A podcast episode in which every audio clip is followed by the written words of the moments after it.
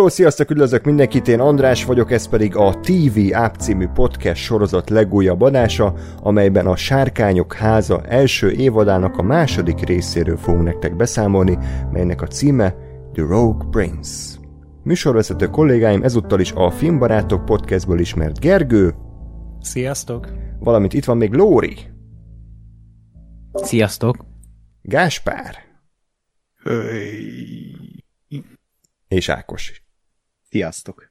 Na, hát hatalmas szeretettel köszöntünk mindenkit ismét itt az adásban, és nagyon köszönjük, hogy ennyire aktívak voltatok az első résznél szóló komment szekcióban, ugye a YouTube videó alatt tudtok kommentelni, és hát bőven 60 fölötti kommentáradatot kaptunk, és szerintem nagy részt tök jókat és, és értelmeseket, még azokat is, amik nem feltétlen értették a sorozat minden egyes momentumát, bár most is kaptunk egy-két olyan hozzászólást, amit bevallom őszintén nem értettem, tehát hogy így hogy konkrétan mit, mit akar mondani, de ez csak pár százalék nagy részt ismét arra bátorítanánk titeket, hogy írjátok meg, hogy hogy tetszett ez az epizód, ugye ez a második rész, és ezt nem csak komment szekcióban tudjátok megtenni, hanem e-mailben is, a tunap314 kukac gmail.com címre várjuk a leveleket, illetve fenn vagyunk Facebookon és Twitteren is, facebook.com per radiotunop, Twitteren pedig az et radiotunop néven tudtok minket megtalálni, és Gergőt is, nem más néven, mint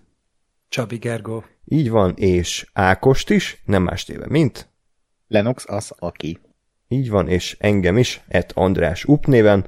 A podcast hallgatható Soundcloudon, Spotify-on és Apple Podcast-en is. Utóbbi nagyon megköszönjük, hogyha öt csillaggal támogattok minket, valamint én nem tudom, hogy ez mennyit jelent, de van egy ilyen podcast.hu oldal, arra is felkerültünk, hogyha wow. kicsit, hogyha valaki szeretne ott is bekövetni, vagy esetleg terjeszteni az igét. Egyébként ez elvileg a Telekomnak a hivatalos ilyen podcast gyűjtő oldala, úgyhogy most már ott is hallgatható a TuneUp Radio, ami elvileg ugye az RSS feed alapján folyamatosan frissül, úgyhogy ez is egy nagyon jó hír és hogyha szeretnétek minket támogatni, akkor a patreon.com per radiotonop oldalon tudjátok ezt megtenni, ahol különféle összegek közül választhattok, hogy melyik segítetek a mi munkánkat. Úgyhogy még egyszer nagyon köszönjük mindenkinek, aki támogatott, és annak is, aki majd a fog a jövőben. Na, tehát Sárkányok háza, az előző adás azért nem lett rövid, de ott azért sok mindenről beszéltünk, hogy mi a véleményünk a trónok harcáról, hogy változott ez az évek során, hogy tetszett ez a pilot, hogy tetszett ez a nyitó rész. Szerintem már nem kell ennyire a Ádámtól és Évától kezdeni, de azért összességében kíváncsi vagyok, hogy ugye azokat a észrevételeket, amiket megejtettünk, hogy az még csak egy felvezető rész volt, még nem igazán sikerült ö, teljes mértékben összekapcsolódni a szereplőkkel, meg a világgal, az most változott-e, mennyiben változott. Most kivételesen Lórival kezdeném, úgy, ugyanis talán ő volt, hát nem mondom, hogy legnegatívabb, de mondjuk legkevésbé ö, dicsérő a, a sorozat első részével kapcsolatban, hogy ahhoz képest ez a második, ez mennyire tetszett. Szerintem, hát én sokat léptem előre. Ez, ez a rész, ez, ez nekem ebből a szempontból abszolút előrelépés volt, és és egészen tetszett, úgyhogy én, hmm. én, én most bizakodó vagyok. Uh-huh. Gergő, neked milyen volt ez a rész? Ö, én is most már így sokkal jobban tudom értékelni magát a Sárkányok házát. Az első epizód az nekem inkább az ígéret volt még, hogy na ez a sorozat még lehet jó. Ö, egyelőre láttam azt, hogy kb. mi az elképzelésük, itt viszont már ténylegesen megindult a, a történetnek a folyama, ami mindig ugye üdvözölendő, mert azért szerintem mindannyian elég rutinos sorozatnézők vagyunk ahhoz, hogy tudjuk, hogy nagyon sokszor egy fél évad is elszakott menni azzal, hogy csak megegyeztetik velünk a karakterek neveit, meg a helyszíneket, meg a kapcsolatokat, és akkor utána kezd el úgy igazán mocorogni a a cselekmény. Itt viszont én már azt láttam, hogy itt a második részben is már elmozdultunk az alapfelállásból, változtak az erőviszonyok, uh, árnyalták a karaktereknek a uh, motivációit, még egy bedesz belépőre is futotta belőle, meg egy, hát nyilván egy olyan fordulatra, amit hát szerintem mindenki látott 10.000 kilométerről, mm. de attól még, attól még örültem neki, hogy már most legalább megindul az, ami miatt szerintem nagyon sokan beleszerettünk ebbe a sorozatba, hogy, hogy itt nagy részt politika van, és ármány van, és, és nem tart sosem a, az író szoba attól, hogy át kelljen baszni egyik vagy másik karaktert, és ezzel egy picit megborítani az egészet. Abszolút egyetértek. Beindult, beindult a szarkavarás, tehát én ezt itt, itt tudnám összefoglalni, amit kifejezetten vártunk, és szerettünk a trónok harcától.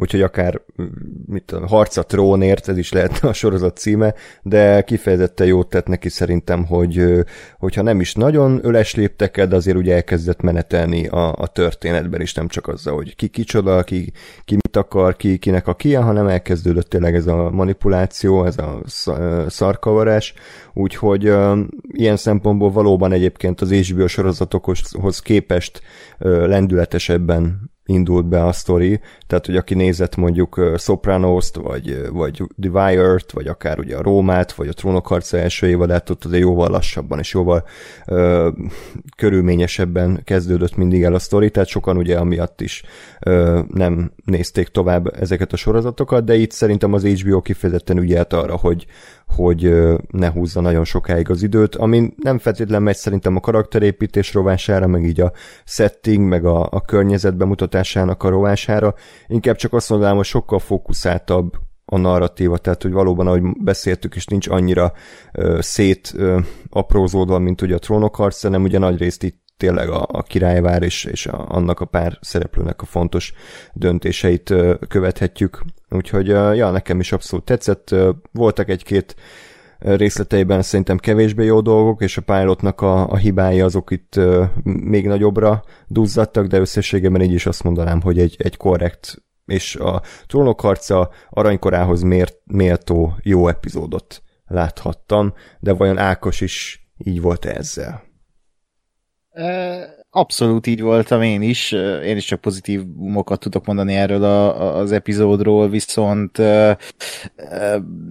most így megnézve ezt a részt, még jobban érzem, hogy jobb lett volna szerintem az első két részt egyben kiadni múlt mm, héten. Igen mert ez így egy, nem egy kerek egészet adott, de hogy azért így ez egy plusz dolgot adott ezekhez a karakterekhez, illetve hogy itt mire is lehet majd számítani, illetve ugye amit így az első részbe megéreztünk bizonyos karakterekkel kapcsolatban, itt most egy bizonyos karakter biztos csapták a labdát, amit a Gergő itt említett a nagy csavar, tehát hogy ez, ez így lehet jobban esett volna. De összességében igen, elkezdődött a nagy szarkavarás, és ez még szerintem csak a mini szarkavarás. Mm. Tök jó epizód volt, voltak benne emlékezetes jelenetek, illetve momentumok. De én most, most érzem azt, hogy, hogy és lehet, hogy ez majd az elkövetkezendő részeknél megváltozik, hogy, hogy ez, egyszerűen nem tudom értékelni, mint epizód. Tehát amikor majd kijön az egész évad, és rálátok az egész nem sorozatra, hanem az egész szezonra, akkor, akkor tudok e, e felett valami bármi nemű értelmes gondolatot mondani, úgyhogy hivatalosan mentem, hogy többet nem szereplek. nem, de úgy is, de hogy igazából nem, tehát nekem ilyen fura, fura ez a trónok harca, nyilván egy high concept sorozatról beszélünk, és nehéz úgy beszélni róla, mint mit tudom én, egy Bukobó Fettről, ahol részenként valami nagyon nagy dolog történik, és epizód, tehát nem, nem, nem egy high concept sorozat, hanem ilyen heti ügyes. Nem, nagyon érdekes lesz szerintem, hogy, hogy ilyen meglepő dolgokat művele még ez a sorozat, mint az időugrás, például az első két részben, mert ha ilyen időugrások lesznek, és ilyen tempója lesz az ötödik, hatodik részig, akkor valószínűleg lesz miről beszélni, csak majd kíváncsi leszek, hogy, hogy a továbbiakban mennyire tudunk dolgokról beszélni, de ez tényleg majd a sorozat eldönti. Uh, ja, úgyhogy uh, jó, jó, jó felé megyünk, de a karaktereket még mindig úgy mm, nem tudom annyira hova tenni. Hmm. De hogyha jól értettem, akkor hogy nem, tehát nem annyira eseménydús, azt mondod, és ezért nehéz beszélni, nem, csak nem, ilyen, ilyen es... manipulált, vagy, vagy mi, mi a igen, tehát úgy vagyok olyan, mint a succession hogy iszonyat jó mindegyik része, de nem tudnék róla így részenként beszélni órákat, hogy hú, ez milyen volt, hanem így összességében kibaszott jó, és ez, ez, a, sor, ez a szezon is, és valószínűleg sorozat is olyan, hogy így, hogy így ilyen nagy ö, ö, részletekbe tudok, ö, ö, vagy tudunk majd róla, vagy hát biztos, hogy tudunk róla epizódonként is beszélni, mert három órás adást az első részre, de hogy, hogy így úgy érzem, hogy, hogy, hogy ö, ö, nem tudom, tehát nem, nem annyira megkapó még számomra ez a sorozat, hogy így magával vigyen, és lehet, hogy az az évad végére befut, tehát, mm. vagy lehet, hogy már az évad felénél, de, mo- de most jelenleg úgy érzem, hogy még így, hm, ez jó, de hogy így ennyi. hát figyelj, hogyha tényleg azt nézzük, hogy azt mondták, hogy mondjuk négy évad lesz, tehát akkor hmm. az 40 rész, most a negy, egy 40 résznek a kettőnél tartunk, tehát hogy így na, tényleg iszonyatosan az elején, és még, még nincs meg talán... Ez csak a prológus. Hát igen, tehát, tehát a igen. prológusnak az elején, tehát nincs még az az érzelmi kapocs, vagy húk, ami beránt, és azt mondta, hmm. hogy ú, az meg, hát akkor minden jelenetről elemzéseket kell írni, mint tetted azt a NoPro Twitteren egyébként, ami, ami nagyon szép volt, és mindenkinek ajánlom. Ákosnak a hosszú, hosszú elemzését. Úgyhogy, de nagyon kíváncsi vagyok, hogy Gásper mit szól ehhez. Én azt éreztem leginkább, hogy hogy picit, picit lelassult az első részhez képest, de jó értelemben. Ugye ott azt hiszem felemlegettük, hogy azért eléggé megszórta a, a, megszórt minket a, a, az első rész, és eléggé így ledarálták a, a, a történetet, vagy hát legalábbis az alap, alapszereplőket, és hogy azért ez nem feltétlenül volt a legjobb. Ö, mi, miközben meg ugye nem nagyon maradt idő a, a tényleges trónokharcás ö, politikára, meg, meg egyebekre, ö, és meg szarkavarásra, meg, meg a karakterépítésre.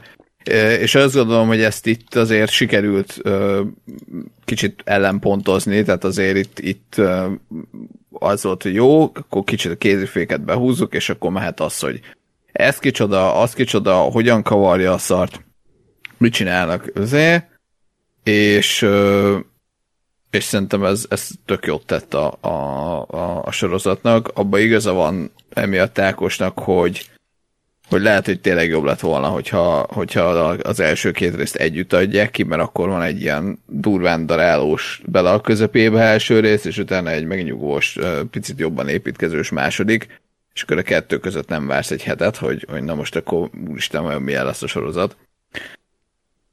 Nekem, nekem tetszett, abba is egyetértek Ákossal egyébként, hogy, hogy tényleg azért, azért ezt a részt, ugye a második részt egy sokkal kevésbé ö, lehet talán így önmagában kezelni, vagy sokkal kevésbé lehet róla beszélni, mert sokkal inkább már egy elindít folyamatokat és, és mély dolgokat típusú történetet, hogy a, a, az összképben sokkal fontosabb és nagyobb szerepe lesz valószínűleg, mint, mint amennyire most itt volt, mint, mint a náló rész.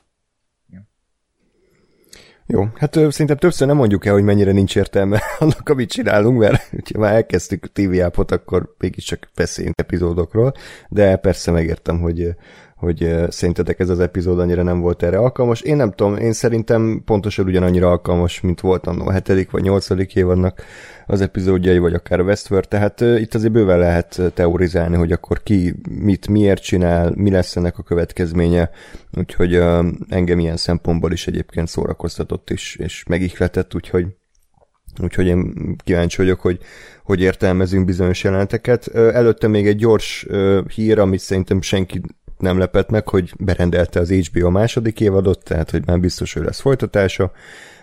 Valószínűleg a fogadóirodáknál nem volt túl nagy ott erre, de azért örülhetünk neki, hogy már biztosan folytatódik, viszont az egyik showrunner az távozott, tehát Miguel Sapochnik már nem fog részt venni a második évadban, helyére jön Ellen Taylor, hogyha ha ezt jó hírnek akarom be, hát felvezetni, akkor azt mondom, hogy a Trónok harca első és második évadának legerősebb epizódjait, ha pedig rosszul, akkor azt mondom, hogy a hetedik évad legrosszabb részét és a Terminator Genesis és a Thor Dark World-et rendező Ellen Taylor érkezik. Um, De az nektek a kedvenc Terminator filmetek, nem? Nem, csak vagyunk az egyetlen az univerzumban, akiknek azt tetszett. Úgyhogy egyikünk sem emlékszik belőle semmire. Igen, és ez nem így nehéz is szeretni. De nem, de hogy egy tényleg, ténylegesen akkor is tetszett már, vagy akkor is tetszett, csak most már nem emlékszem, hogy miért tetszett, mert a filmre nem emlékszem, csak Igen. arra, hogy akkor tetszett. És soha nem is benne van. Matt Smith. És senki nem Igen, emlékszik. tehát, bármit, amit nézzünk, mert Simpson az a világ legjobb dolga. Úgyhogy eh, ezek- Biztos, hogy Matt Smith hozta amúgy a fedélzetre őt. Tehát ki, ki más? Igen. Akkor azért komoly színészi alakítást nyújtott, hogy valószínűleg összebarátkoztak egy életre. Nem is emlékszem, hogy, mit játszott abban a filmben, csak olyan nagyon gáz promóképek voltak, hogy így ilyen eltorzult fejjel üvölt valami parkolóba és lövöldöz gépfegyverrel. Hát nem ő volt a Kyle Reese? Én úgy emlékszem. nem, az hogy- a balta fejű volt, hogy hívták a... Chai Courtney? Nem, a Jason, nem, a Jason Clark. Clark. nem a John Connor. De akkor IMDb. A Kyle Reese az a, az a, igen, a boomerang volt. Captain, Captain Boomerang. Hát akkor ez, ezt sose tudjuk meg. Úgyhogy nem tudom, ő a Skynet volt, vagy valami. Más. Jó. Ö, nem tudom, hogy? Semmi, megy- megyünk csak. Jó, Köszönöm. Hogy Alex, Alexet játszott. Alex. tehát. Ja, igen, az az a másik karakter. fontos Terminator karakter, igen. Szóval a, nem tudom, ez a, ugye a Miguel Saposnik ő nem volt író, tehát hogy ő nem, nem az írásért felelt szerintem elsősorban, hanem inkább így a, a rendezésért, castingért, vizuális ö, megvalósításért, tehát ilyen szempontból én annyira nem síratom a, azt, hogy elmegy. Nyilván egy tök jó rendező, tehát kurva jó epizódokat rakott le a trónok harcából, de hogyha úgy érezte, hogy távoznia kell, mert már eleget tett bele ebbe, akkor, akkor menjen. Tehát most én nem, nem fogok emiatt itt bőgni. Hát én inkább Ellen Taylor miatt aggódok egy picit, tehát hogy nem a, a Szapocsnik távozása az, ami megütött, hanem hogy, hogy akkor pont, pont ő jön a helyére. Jöhetett volna Deborah Chow is szerintem, úgyhogy ahhoz képest azért. Jó, ahhoz képest Ellen Taylor tényleg egy megváltás. Tehát. Vagy ő, vagy Neil Marshall. Uff. Jó, de így legalább nem lesz levegőből kézi kamerázás, mint a hobby vásárlókban, Ja. szerintem nem feltétlen baj. Um, jó, úgyhogy ez volt az egyik. A másik szerintem, amiről még beszéljünk a rész előtt, hogy van intro. Tehát, hogy valóban, ahogy azt gondoltuk, jósoltuk, hogy csak az első rész előtt nem volt intro, mert ugye az egy prológusnak a prológusával indított, és oda nem illett volna bele. Meg itt- pilot epizódhoz nem szoktak csinálni. Tehát, Hát sor- volt, de ja. De azért mondom, hogy a legtöbb. Tehát, hogyha sorozatokat nézed, 70%-ának nincs intrója az első epizódnál, mert ott még, tudod, még azért készül az epizód, hogy el tudják adni. És hogyha abból lesz utána berendelés, akkor majd utána ö, gyártanak hozzá valamit. A pilotnál még ez általában kicsit ilyen csupaszabb szokott lenni. Ö, Lehet.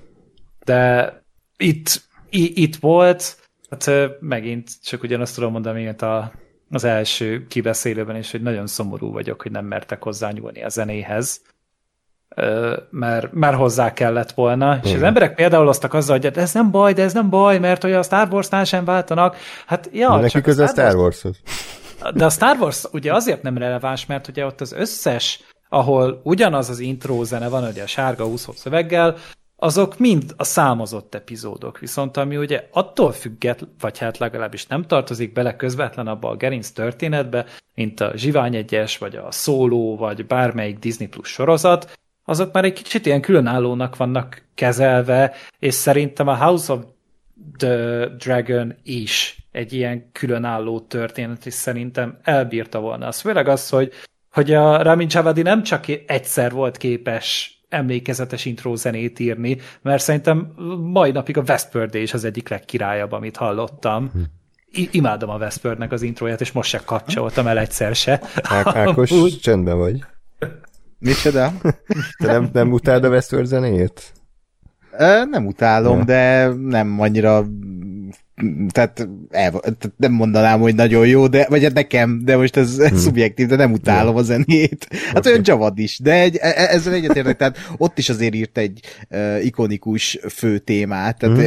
mm. bármikor, amikor kimondod, hogy West- Westworld intro eszembe jut, vagy hát így a fejembe bepattannak az zongoradallamok, uh, és egyetértek veled, Gergő, és köszönöm, hogy ezt megfogalmaztad, mert én is így gondolom, hogy az a Skywalker szaga, aminek egy témája van, de itt a trónok harcánál semmi köze nincs ennek a zenének, vagy ennek a fő témának a Targaryenekhez, és illet volna. Ha még meg is tartják ezt a ti ti ti ti, tehát ez mehet, tehát ebben nagyon jó Javadi, hogy így megy ez az alap, és akkor valami más témát, alapmotívumot ez e fölé komponálni, de nem, hanem így, vagy, hát én nem is azt mondanám, hogy lustaság, hanem inkább szerintem gyávaság igen, igen. A, a készítők részéről, vagy az HBO részéről, nem tudom, mit ki volt a döntéshozó. Uh, szerintem ezt, ezt simán lehetett volna skippelni, és simán lehetett volna egy, egy, sok, egy újabb ikonikus dallamot írni a sorozatnak, mert nem hülyék dolgoznak rajta, Javadi sem egy nem tudom, egy, egy, egy 20 éves komponista, igen, egy fakezi komponista, hanem, hanem igenis képes erre. Szerintem engem legalábbis kidob az élményből, tehát amikor elindult Abszolút. a rész E, rész előtt, ez az intro, így volt bennem egy kettőség, hogy kurva jó az intro látványra, de nem illik ez a zene ide. Tehát, hogy így hagyjanak békén. És és ahogy nézem, a, a nézők is így vannak vele, hogy így, így, vagy hát úgy vannak vele, hogy így két táborra oszlott, és sokan védik megértem, de el nem tudom fogadni, mert ez nettó hülyeség szerintem, hogy ez a zene itt van. Hát ez fanservice, nem? Ezt kimondhatjuk. Hát ez, ez, Csak és ez kizárólag az. azért van ott, hogy a fanok elégedettek legyenek, de se a történet nem indokolja, se az intrónak a stílusa, tehát szerintem full más hangulata van ennek a Igen. vérvonal folyás, és akkor a különböző nemzetségeknek a, a jelképei, mint a trónok harcának, amik szerintem lehet, hogy ez nem értetek egyet, de minden idők egyik legjobb sorozat intrója van. És nem csak azért, mert kurva jó a zene meg animált, hanem, hanem egyszerre volt stílusos, és egyszerre volt informatív. Tehát, hogy bevezetett minket ebbe a világba, pontosan megmutatta, hogy mi hol van, még apró ötletekkel is feldobta meg ez az egész, hogy akkor ott a levegőbe repülnek azok a házaknak a szimbólumai. Tehát ez Trónok harca intro az egyik legjobb valaha, és itt meg azt érzem, hogy annak ez ilyen halvány másolatát próbálták újra előadni, úgyhogy úgy egy, egy full más irányba kellett volna szerintem elmenni. Tehát, hogy már maga nekem ez az intrónak a, a látványa se tetszik, hogy így nekem kicsit káoszos, tehát most így jó, megyünk ott a kis kő izéken, folyosókon, és akkor egy random megjelennek ilyen szimbólumok, meg folyik a vér, de annyira nem volt szerintem érdekes, és tényleg a zene az abszolút leesik róla. Tehát olyan, mint egy ilyen fan editet látnék, hogy valaki Youtube-on Pistige 23 alárakta a trónokharc zenét szarul megvágva, mert ugye csomószor le volt vágva a dallam, hogy kiférjenek a, a vagy beleférjenek a, a rövidebb intro játék idejébe, tehát az egész epizódban nekem ez volt a legnegatívabb élmény, hogy hogy sajnos ez egy full fanservice, és, és uh, kicsit rossz hogy maga után, hogy, hogy tényleg ennyire nem mernek uh, semmit újítani, mert az, hogy a történet hasonló, meg a hangulat, meg a stílus, meg minden, azt azt mondom, hogy oké, George R. R. Martin írta, nagyjából ugyanaz a, a dramaturgia az egésznek, de legalább az intróval távolítsák el ettől a világtól egy picit. Nem azt akarom, hogy tök más legyen, hanem már akár az, hogy tényleg Targaryen hangszereléssel, hogy azokkal a tipikus Targaryenes vonósokkal kicsit áthangszerelni, vagy tényleg egy picit új témákkal feldobni, de ez nekem összességében nem tetszett. Lóri, mit? Ja, volt. Hát igen, ez pont, pontos. Remélem Ramin Javed újra kiszámlázta azért, hogy biztos, ami biztos. Hát azért jogdíj, az, az megy azért részenként. Lóri, neked van erről véleményed? Semmi extra. Én, én abszolút egyetértek azzal, amit mondtatok, viszont én nekem ez nem volt kifejezetten zavaró ennek ellenére, hogy igazat adok a, a nektek. Hm? Én, én teljesen el vagyok ezzel is. Gás? Én amikor meghallottam, akkor egyből gondoltam, lehetek, hogy na itt majd menni fog a savköpködés. ne, tehát én úgy vagyok vele, hogy engem ez engem nem zavart, mert, mert tök jó a, ez a zene továbbra is, és mondjuk nekem működött ez a nosztalgia faktor, hogy, hogy, hogy na akkor egyből megint azt érzem, hogy itt vagyunk, és megint egy trónok sorozatot nézünk. És én, én továbbra is azt mondom, hogy, hogy tehát ugyanaz a világ, ugyanaz a, a, a hát tehát nem ugyanaz a sztori, de hogy azért, azért nyilván lesznek átfedések, nem feltétlenül a, a, a történelemben, de mondjuk abban, hogy hogyan alakulnak a dolgok, vagy hogy, vagy hogy párhuzamok a, a két sorozat között, amiről ugye már beszéltünk a, a múlt héten, és, és én úgy voltam vele, hogy jó, oké, okay. ez a zene, kész. Uh, nyilván, hogyha, hogyha lett volna valami átdolgozás legalább, vagy valami, valami um,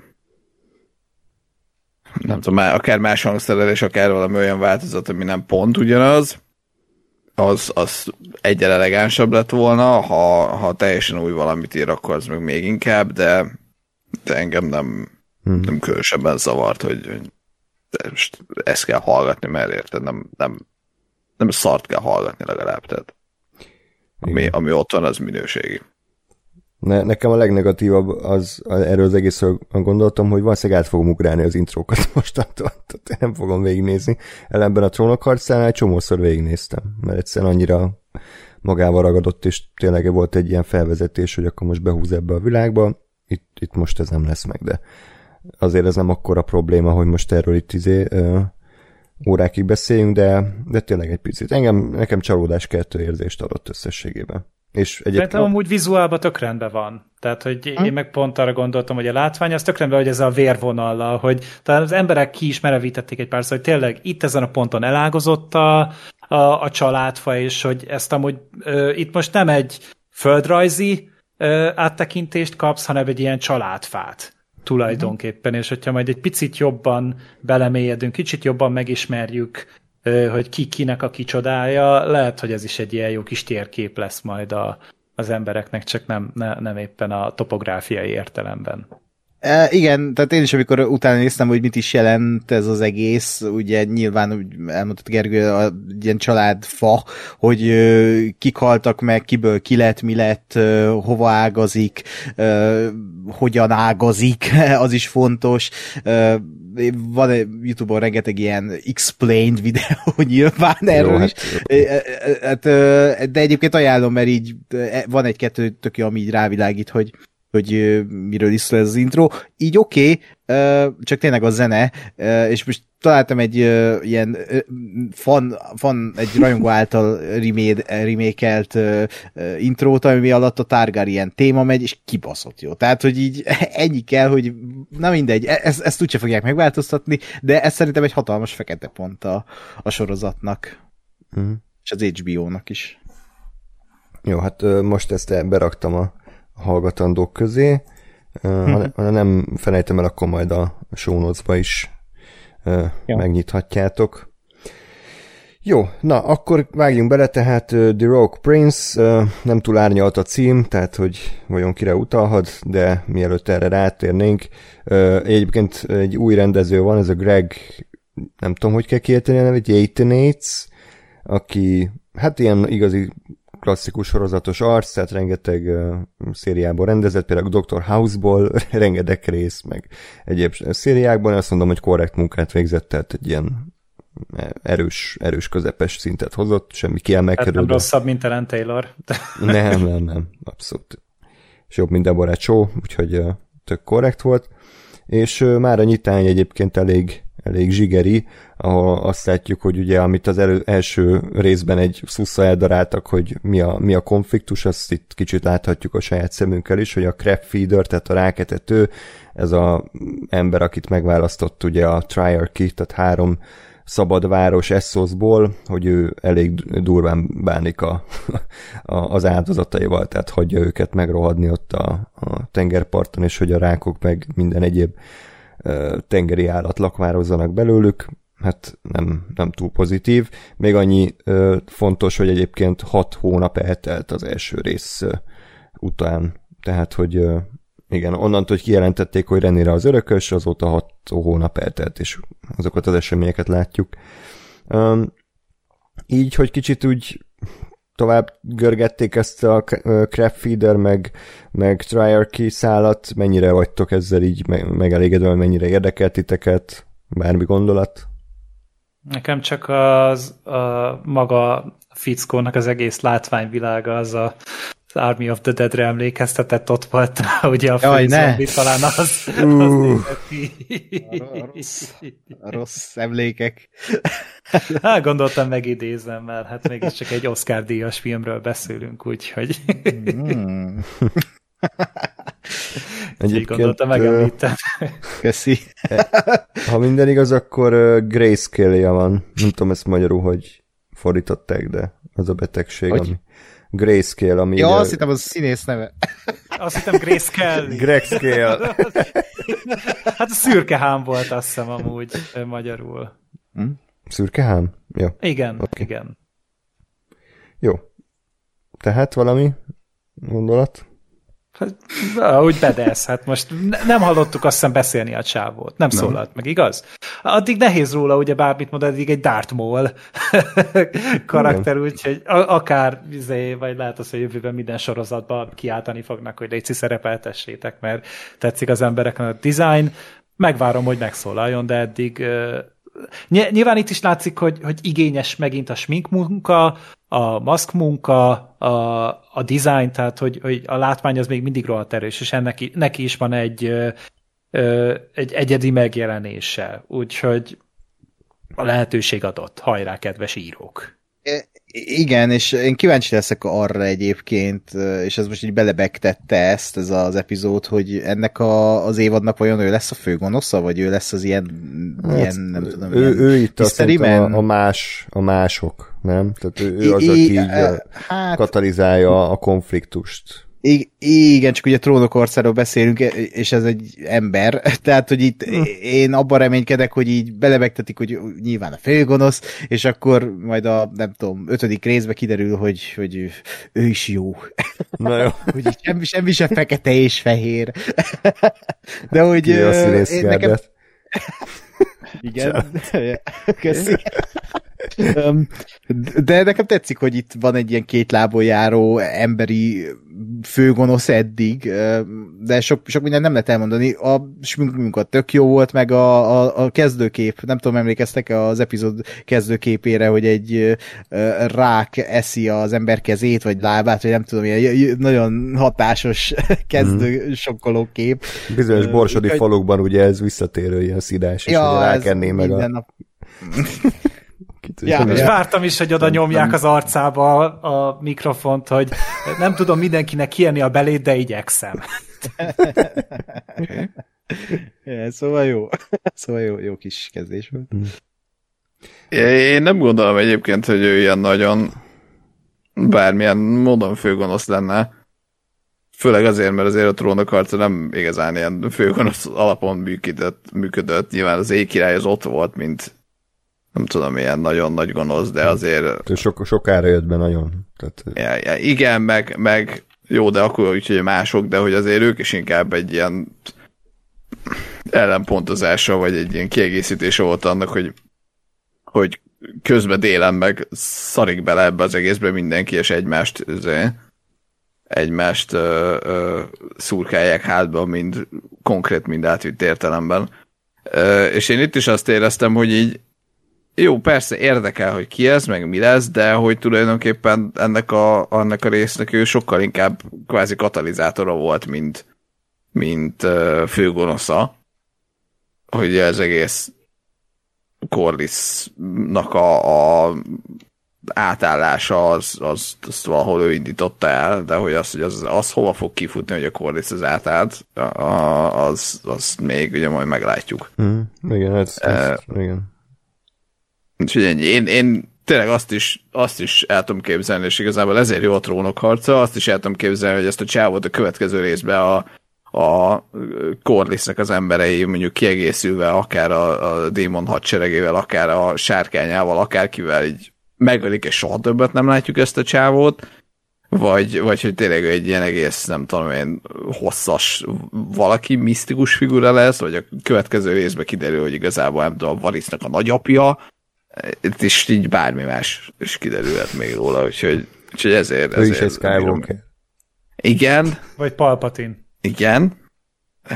Tehát tényleg, tényleg bármi elképzelhető, és azért, ezért jó, mert nem, nem, nem annyira kiszámítható, mint bármi más.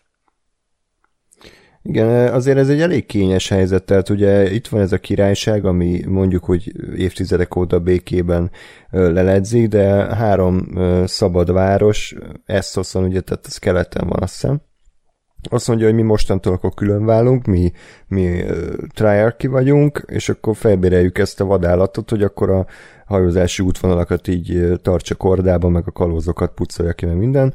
Csak ugye ezáltal ugye a, a Corliss és az ő egész tengeri kereskedelmi flottája is veszélybe kerül, ugyanis megborult az a rend, ami, ami eddig fent állt. És akkor oké, okay, a Corliss meg a, a Mad Damon, vagy hogy hívták a Damon, azt mondja, hogy oké, okay, akkor mi mostantól kipucoljuk ezt az egész bandát, jó, megölik mondjuk a, a Feederéket, de akkor a három szabadváros erre mit lép? Tehát akkor most akkor nyílt háborúba kezdenek, vagy, vagy azt mondják, hogy a király ö, hibája, hogy miért nem tartotta ö, kordában a, a saját ö, öccsét, meg a saját mondjuk ilyen hódoltját, tehát hogy ennek ö, tényleg nagyon komoly ö, következményei lehetnek az egész az egész birodalomra, úgyhogy szerintem ez, ez tényleg egy ilyen jó katalizátora lehet annak, hogy, hogy majd a, a, a trónért és a hatalomért vívott küzdelemben végül ki, ki lesz győzedelmes. Úgyhogy ez így, ez nekem alapvetően tetszik. Az nem tetszik, amit az első részben is mondtam, hogy, hogy ez sokkal érzékletesebben ki lehetett volna fejteni ezt a konfliktust. Tehát akár akkor forgassák le, nem érdekel, plusz 10 millió dollárból, emeljék meg az HBO havidíjat 500 forinttal,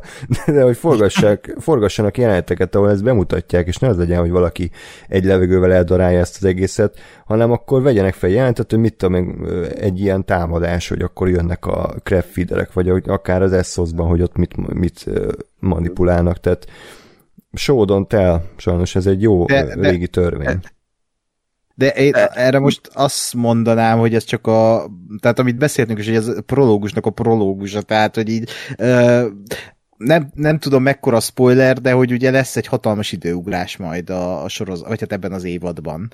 És e, ez még tényleg csak a, a, ott tartunk, hogy a gyűrűk urában a két Blanchett narrál a film elején. Tehát ez az öt rész, ez kb. ez lesz, és úgy gondolom, hogy ezt a, ezt a, ezt a szálat, ezt le fogják rendezni, és ahogy mondtad, ez csak katalizátora lesz annak, ami a későbbiekben fog történni, vagy hát ahova a későbbiekben eljutunk, és ahol a későbbiekben lesz valami alap, az, az, ez a rákos szál, ez ennek a, az egyik folyománya. Tehát, hogy most szerintem ezzel nem kell foglalkozni. Ez olyan, mint az első részben, amikor így elnarrálták a, a, a Targaryeneknek a történelmét, hogy, hogy akkor itt vagyunk. Tehát, hogy ez a szükséges rossz, és ezért mondtam azt, hogy majd nagy összegészébe tudjuk elmondani erről az évadról, hogy ez most jó volt-e, vagy ez most rossz-e. Én még erre nem tudok mit mondani. Hangulatos, van egy ilyen ö, háttérfenyegetés, érzed, hogy így ö, sűrűsödik a szar. Én, én kivárom, hogy ebből mi lesz, és, és aztán meglátjuk, hogy, hogy rossz döntés volt-e ez a ez a, ez a fajta történetmesés? Nem, biztos, hogy nem. Bízom bennük egyébként. Hm?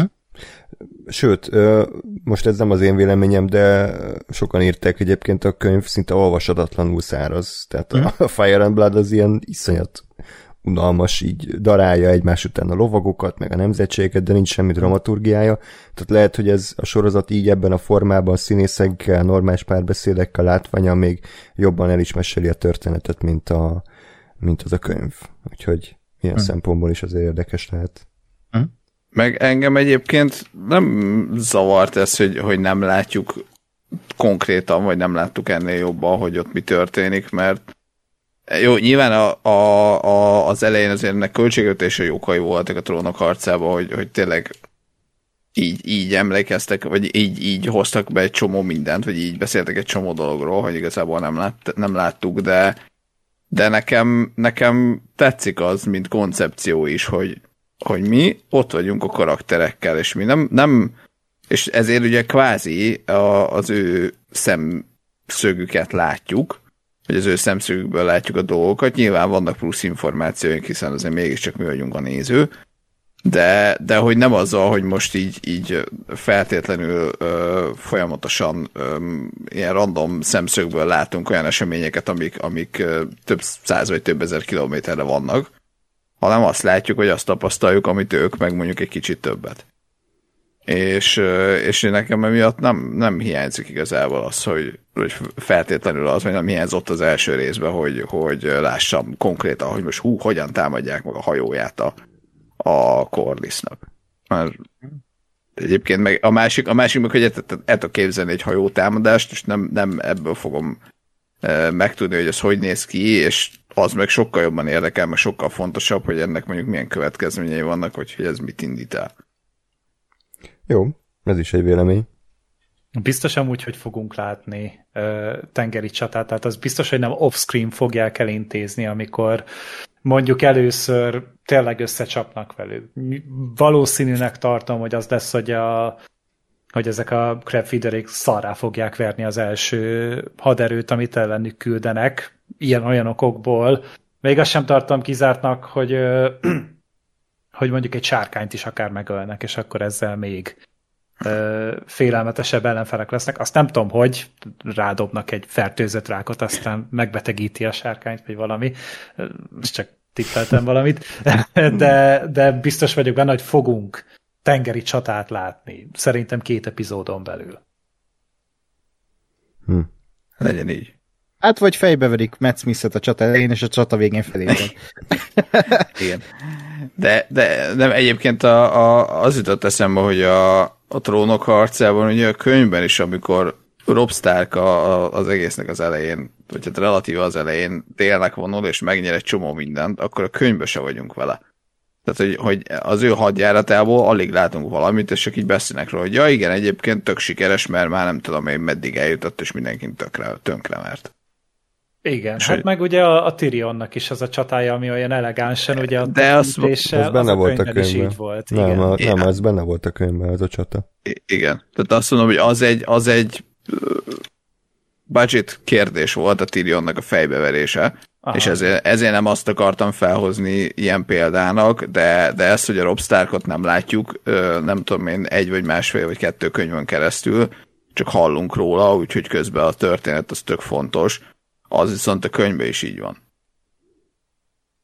És, és ez, ez meg, meg egy valid, vagy validabb ö, ö, történetmesélési eszköz, vagy legalábbis struktúra a, a sorozatnak is. Mm. Jó, én ezt elfogadom, szerintem ez olyan, hogy most ízlés dolga, én tényleg azt gondolom, hogy azért alapvetően az nem egy rossz dolog, hogyha valamit érzékeltetnek, és a nézőben nem csak elmondják szöveggel. Én ennek örültem volna, de most ezért nem fogom felgyújtani az HBO székházat, mert nem volt egy két perces se ahogy a Crabfeederék megtámadnak egy hajót. Hm. És akkor jöjjenek Lóri kedvenc jelentei, a kis tanács, hat hónappal később elindul a, a szarkavarás, ugye először is Corliss berobog, hogy na most már aztán kurvára csinálni kéne valamit ezzel a helyzettel, mert nem elég, hogy emberek halnak meg és meggyalázzák a hullájukat, hanem ugye még a, az ő kereskedelmi útvonala is gyengülnek. Vizeris továbbra se akar nagyon konfliktus vállalni senkivel, bullshiteket ad elő, hogy jó, hát még küldtünk követeket, meg majd, majd lesz valami, nyugodjál már meg, és akkor ekkor jön az a jelenet, ami kicsit fe, továbbra is aláhúzza, hogy miről szól ez a sorozat, és sajnos számomra eddig kicsit túl ilyen amerikaiasan egy, egyértelmű, hogy ő, ő mondja a legjobb ötletet, és akkor gonosz férfiak meg persze, majd biztos, hogy rád fogunk hallgatni, ostoba lány, adjál úgy egy üveg bort inkább, ugye, és Renére azt ajánlja, hogy, hogy vessék be a sárkánylobosokat, és akkor ők, ők majd rendezik ezt a konfliktust, Otto le is oltja, hogy köszönjük szépen, értékeljük az inputot, inkább foglalkozzál más dologgal, például, hogy ki lesz a király testőrségnek a legújabb tagja. Hogy tetszett nektek ez a, ez a jelenet? Lóri?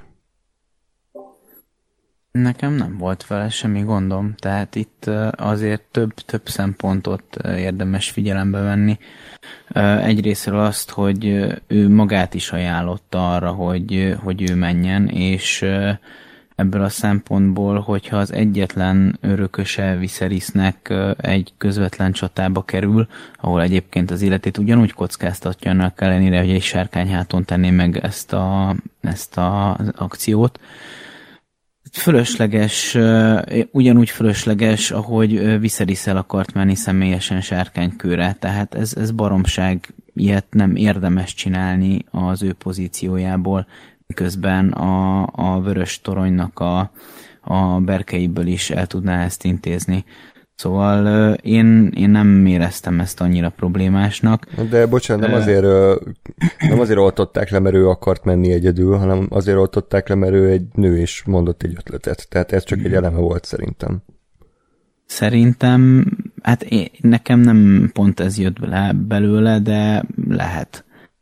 De én nem gondolom, hogy, hogy mindent csak is kizárólag abból a szempontból érdemes és lehet figyelni, hogy most férfiak és nők szerepelnek ebben a sorozatban, és akkor a, a, a nagy és erős férfiak azok a gyenge és buta nőket leoltják és begyalulják, de hát, fene se tudja. Ö, bocsánat, hát ezt...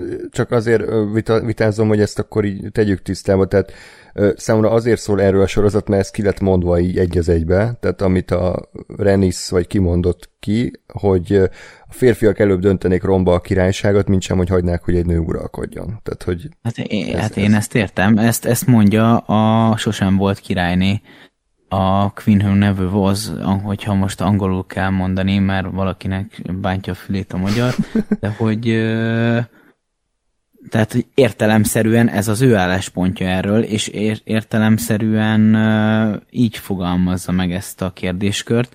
Az, hogy, az, hogy nyilván itt érdemes lenne jobban tisztába lenni Westeros történelmével és mindennel, tehát hogy nehéz érvelni mindenféle egyéb információ nélkül, de, de hogyha van egy tradíció, akkor azt először áthágni ér- nyilván nehéz.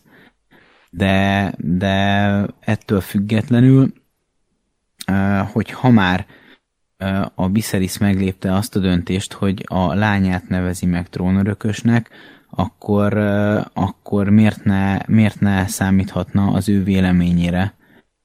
Hát sajnos azért, mert ezt is kimondták, mert csak azért tette meg a lányát örökösnek, hogy ne a démon legyen, és addig is időt nyerjen.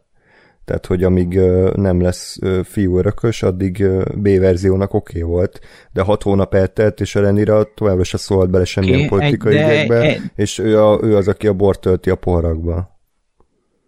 Ezeket ki, ki mondta ki? Hát amikor beszéltek a szept, szeptben, a szentében. F- Fel... De nem a visz, tehát ezt nem a Viserys mondta el valakinek biza, bizalmasan, hogy amúgy azért választottam a lányomat, mert a démont akartam eltávolítani a, a trónról és a trón közeléből. Hát nem, de attól még ez lehet igaz. egyértelműen lehet igaz, de hát most amikor, amikor arról beszélünk, hogy, hogy, hogy kimondtak valamit, hát nem, valakinek ez a, ez a, az, ez a narratívája erről a döntésről. Ennyi, ennyit tudunk. Hm. Jó. most én, Jó, én csak, azért- oda, csak oda akarok kiukadni, hogy lehet, hogy ez erről szól, de most a, amikor állítunk valamit, akkor, akkor azt járjuk körül, hogy a Viserysnek volt egy döntése. És hogy a Viserysnek a fejében mi volt, ar- arról még nem tudunk konkrétumot. Hát nem, abból tudunk kiindulni, amit láttunk, és ami történt. Nyilván ez mindenki máshogy is értelmezheti. Én az alapján, amit láttam, én úgy értelmeztem, hogy ő nagyon szereti a lányát, meg nagyon szerette a feleségét, de alapvetően egy, egy egy nem egy erőskező uralkodó, és éppen egy olyan felfokozott érzelmi helyzetben volt, amikor a démon az meggyalázta az ő mind a királyi méltóságát, mind pedig a, a, a férj létét, meg apa létét azzal, hogy, hogy hülyét csinált belőle, hülyét csinált a, a halott gyerekéből, és, és semmi vette a parancsait, és akkor ezért, mivel ő volt versenyben az öröklésért meg a lánya, akkor azt mondta, hogy jó, ö, semmiképpen se ez a pokolfajzat legyen az örökösöm, hanem akkor itt van a lányom. Én ezt így értelmeztem, persze bárhogy máshogy is lehet, két rész alapján én itt tartok. Tök igaz, én, én annyi, annyit tennék még hozzá, hogy uh, amikor amikor általánosságban szerintem így működünk az életben, akkor elég sokszor ilyen sémák és mintázatok alapján csinálunk dolgokat, és ez azért is van többek között, mert így egyszerűbb, és nem kell mindig uh, mindenfajta helyzet előtt átgondolni egy milliá, milliónyi lehetőséget, amik közül választhatok. És hogyha az a tradíció, hogy, hogy férfi az örökös, a trónörökös, akkor nem feltétlenül gondolok bele abba, hogy miért ne lehetne a lányom is az. Amikor, tehát hogy ő el kellett, hogy jusson egy ilyen végső állapotba, hogy, hogy egyszerűen csak lehet, hogy eszébe jusson, hogy ezt is megléphetné, vagy lehet, hogy már eszébe jutott, csak egyszerűen olyan szinten ez volt az utolsó lehetőség, mert annyira szembe megy a, a szokásjoggal, hogy, hogy ez, ez már csak az utolsó elkeseredésében lépte meg. Én amúgy azt is beleláttam ebben, hogy nem feltétlen azért mondott nemet a, a felvetésére, mert nő, hanem azért is, mert annál nyíltabb konfliktus nincs a Targaryen házakkal, mint amikor oda küldi a sárkány hadsereget. Tehát még csak nem is egy ilyen kis, valami kis Black Ops ö, csapatot, ilyen névtelen zsoldosokat, hogy elkerüljék a nyílt konfrontációt, hanem ez a, ez a, ez a létező leg, legnyíltabb ö, hadviselés, amit csak így a trón végre tud hajtani, úgyhogy szerintem részben ez is motiválta az ő döntését. Is, meg, meg egyébként én nekem az jön le, hogy a Viserys nem, nem tartja elég nagy horderejűnek ezt a, ezt a konfliktust, és én nekem egy ilyen korábbi, tehát hogy egy ilyen szintén ebből a, a világból származó történet, szintén Targaryenekkel történt, hogy valahol Donban lelőttek egy sárkányt, egy ilyen X, nem tudom, valami speckó nyillal, tehát hogy, hogy azért a sárkányok sem ezer százalékig sebezhetetlenek, őket bevetni is valamekkora kockázat. Tehát gondolom, hogyha ha, ha kockáztatni kell egy, egy csatát egy sárkányjal, akkor azt olyan, olyan csatában érdemes, ami, ami ahol te, te száz százalékig ott akarsz lenni abban a konfliktusban, nem egy ilyen a világ másik felén ö, általad ö, kis valami hülyeségnek vélt ügyben. Ez így van, és ezzel egyetértek, csak továbbra is azt gondolom, hogy azért, tehát hogy e, ez, erre így nem tértek ki, tehát felvetette a csaj ezt az ötletet, és így mindenki így a mosolygott, és mentek a következő témára. Tehát, hogy nem, nem kezelték ezt úgy, hogy ez az ő javaslata, és akkor vitassuk meg, és, és mindenki mondja el az álláspontját, hanem jó, köszönjük, töltökesd a borodat, és akkor inkább választ ki, hogy ki legyen a, a parancsnok. Mm. Hát, e, igen. Én egyébként... A... Mondja csak. Én azt gondolom, hogy, hogy pont ezért jó, és pont ezért működik ez a sorozat, és azért mondtam az előző részben is, már, a, már a, a, az alapkoncepcióval, hogy egyszerre, tehát hogy, hogy nyilván nekünk nézőknek, ha, ha nagyon az üzenetet meg kell fejteni, akkor, akkor erről van szó.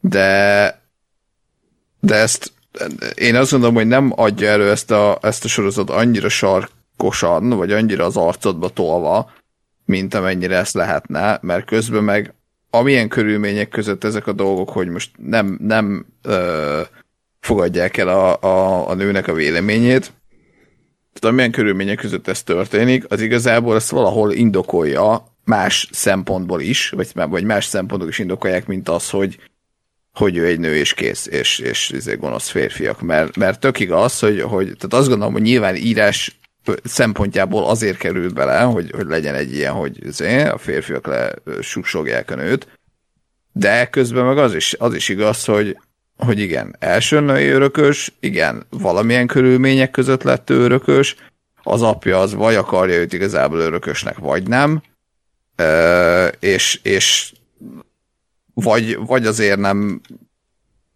az történik, vagy nem hallgatnak rá, mert, mert nőnek tartják, vagy nő és hülyeségnek tartják, amit mond, vagy azért, mert taktikailag nem ez a legjobb megoldás, vagy nem feltétlenül ez a legjobb megoldás. És szerintem van, van ebbe annyi, ö, nem azt mondom, hogy kétértelműség, de annyi, annyi mozgástér, hogy igazából valamennyire azért neked, mint nézőnek így oda van hagyva, hogy, hogy értsd, ahogy akarod.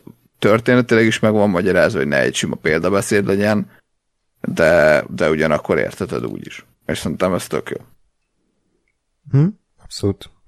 Ö, igen. Még annyi, hogy, hogy ahhoz, hogy ilyen mondjuk elhiggyem azt, hogy, hogy belőle lehet, és őt egy tényleg méltó és lehetséges örökösnek tartsák, ahhoz mondjuk itt már el kellett volna kezdeni az ő felkészítését a hatalomra, tehát hogy, hogy akkor legyen neki valami, nem tudom, tanítása, vagy akkor beszélgessen vele a vizerész, vagy akkor vitassanak meg bizonyos ügyeket. Tehát ahogy a, az Ariának volt a Szirióforá, hogy már kisgyerekként elkezdték őt tanítani a táncra idézőjelbe, itt a rendirának is lehetne ilyen, ilyen oktatást tartani, ezt nem teszi meg, és én ezt azért gondolom azért csinálják, mert egyszerűen nem akarnak ezzel foglalkozni, és hogy továbbra is most itt nem a Vizeriszről beszélek, mert ő egy külön dolog, de nyilván a kis tanácsnak abszolút nem az az érdeke, hogy, hogy a Renira legyen itt a, a góré. Hát meg persze, hát amiatt is van a, ez az egész házassági mizéria. Tehát nem, a, nem az a lényege ennek, hogy jaj, hogy valamilyen gesztus legyen így a házak felé, meg összekovácsolják a, a, a házakat, meg a birodalmat, hanem hogy legyen fiú örököse. Uh-huh. Igen.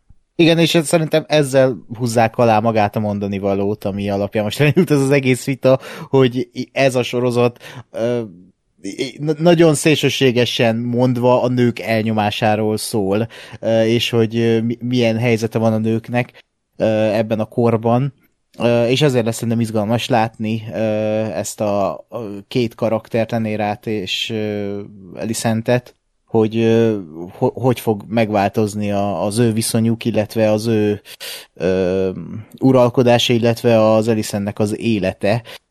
Mert nyilván, ahogy elmondtuk az előző adásban, sötétben tapogatózunk, kivéve Lóri, és uh, fogalmam... Ez nem igaz, én, én csak egy nagy spoiler tudok, tehát... Ja, na jó. Lóri olvasta az összes forgatókönyvet. Szapocsdik helyett tőle, Lóri. Én írtam amúgy. De... Ezért meg lehet rögnék a végén ki lennél, hogy uh, directed by Lóri. És akkor, mint a Jurassic Parkban az a, az a dinos jelenet, ez a...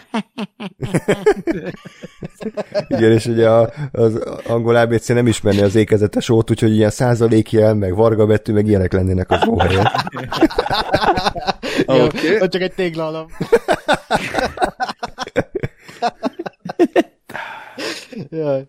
De, ja, ja, ja, szóval érdekes lesz szerintem a jövőben ez a, mm. a, ez, a, ez, a, ez a maga a mondani valója a, sor, a sorozatnak, és hogy fog ez alakulni.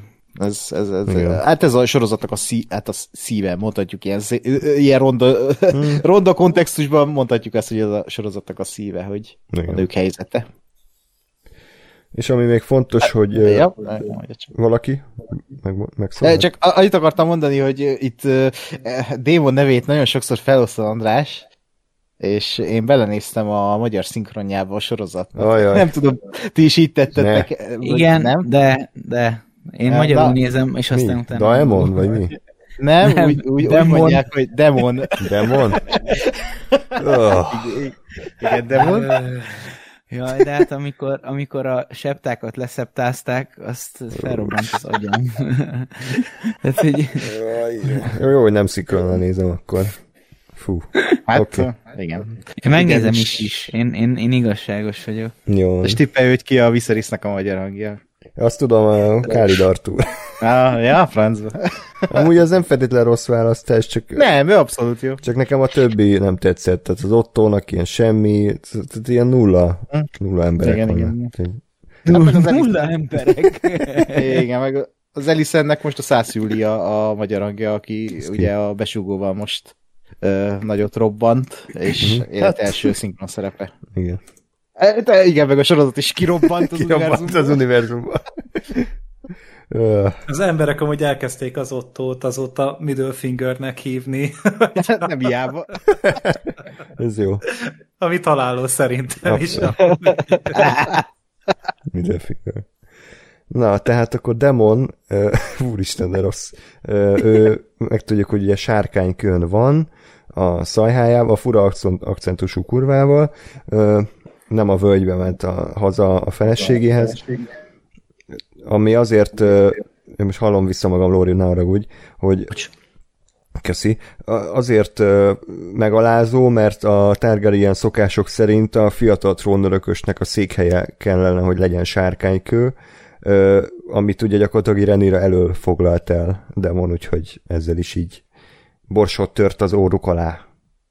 Egy szimpatikus fiatalember ez a csávó. Azt nem, hogy elmondták a sorozatban, vagy te ezt tudod? Ö, ezt valahol olvastam így pluszba, úgyhogy elnézést, hogyha ez nem derült volna ki. Ja, jó, na, én, én nem tudtam, Igen. én örülök, hogy mondtad, mert te, tényleg egy még nagyobb seggfej a, Igen, a én is. demon. Én is szembe jöttem ezzel az infóval, és, akkor... miért hívjuk a randomba még, még, még, még azt a is erre volt, ez egy ilyen, ezért volt ez egy nagyon ütős szituáció, ahol még a Viserys is megindult volna, mert ez Igen. tényleg, tényleg túl pofátlan volt. Abszolút. És akkor a következő jelentet én nem akarom nagyon hosszan fejtegetni, ugye ez az, amikor ugye új uh, testőrségi tagot választ Renira, ez végül Kristen Cole lesz, és azért választja őt, mert neki van egyedül igazi harci tapasztalata a többiekkel szemben, meg hát nyilván ő a legjóképűbb, tehát azért az is gondolom számított, és hát ennek Otto nem túlságosan örül, aki itt is próbálta azért a saját igazát érvényesíteni. Ebben a jelben nekem egy apróság tetszett, hogy volt pár közel így a, a Renéráról, amikor így nem látott ki, és így kicsit így felállt a, a mi a a, kis uh-huh. székéről, hogy, hogy az is milyen sokat elmond a karakterről, hogy ilyen kis, kis apróság, de hogy, hogy még milyen picike, és, és hát tudjuk, hogy mekkora történetet ölel fel ez a, a szezon hogy majd hova fog eljutni, hogy már ez is ilyen kicsit ilyen foreshadowing, hogy még ilyen kis picike, alig lát ki, ez, ez tetszett. Illetve Otto, Ottónak a szarkavarása itt is Mm. előjött, akit én ma beszélgettem ismerősökkel, a- a- aztán kérdezték, hogy hogy tetszett, és valamiért Ottót úgy hívtam, hogy Otto Ellison-t, és így rájöttem, az nem, nem az a neve, hanem Hightower. Úgyhogy Otto Oké. Ellison-t.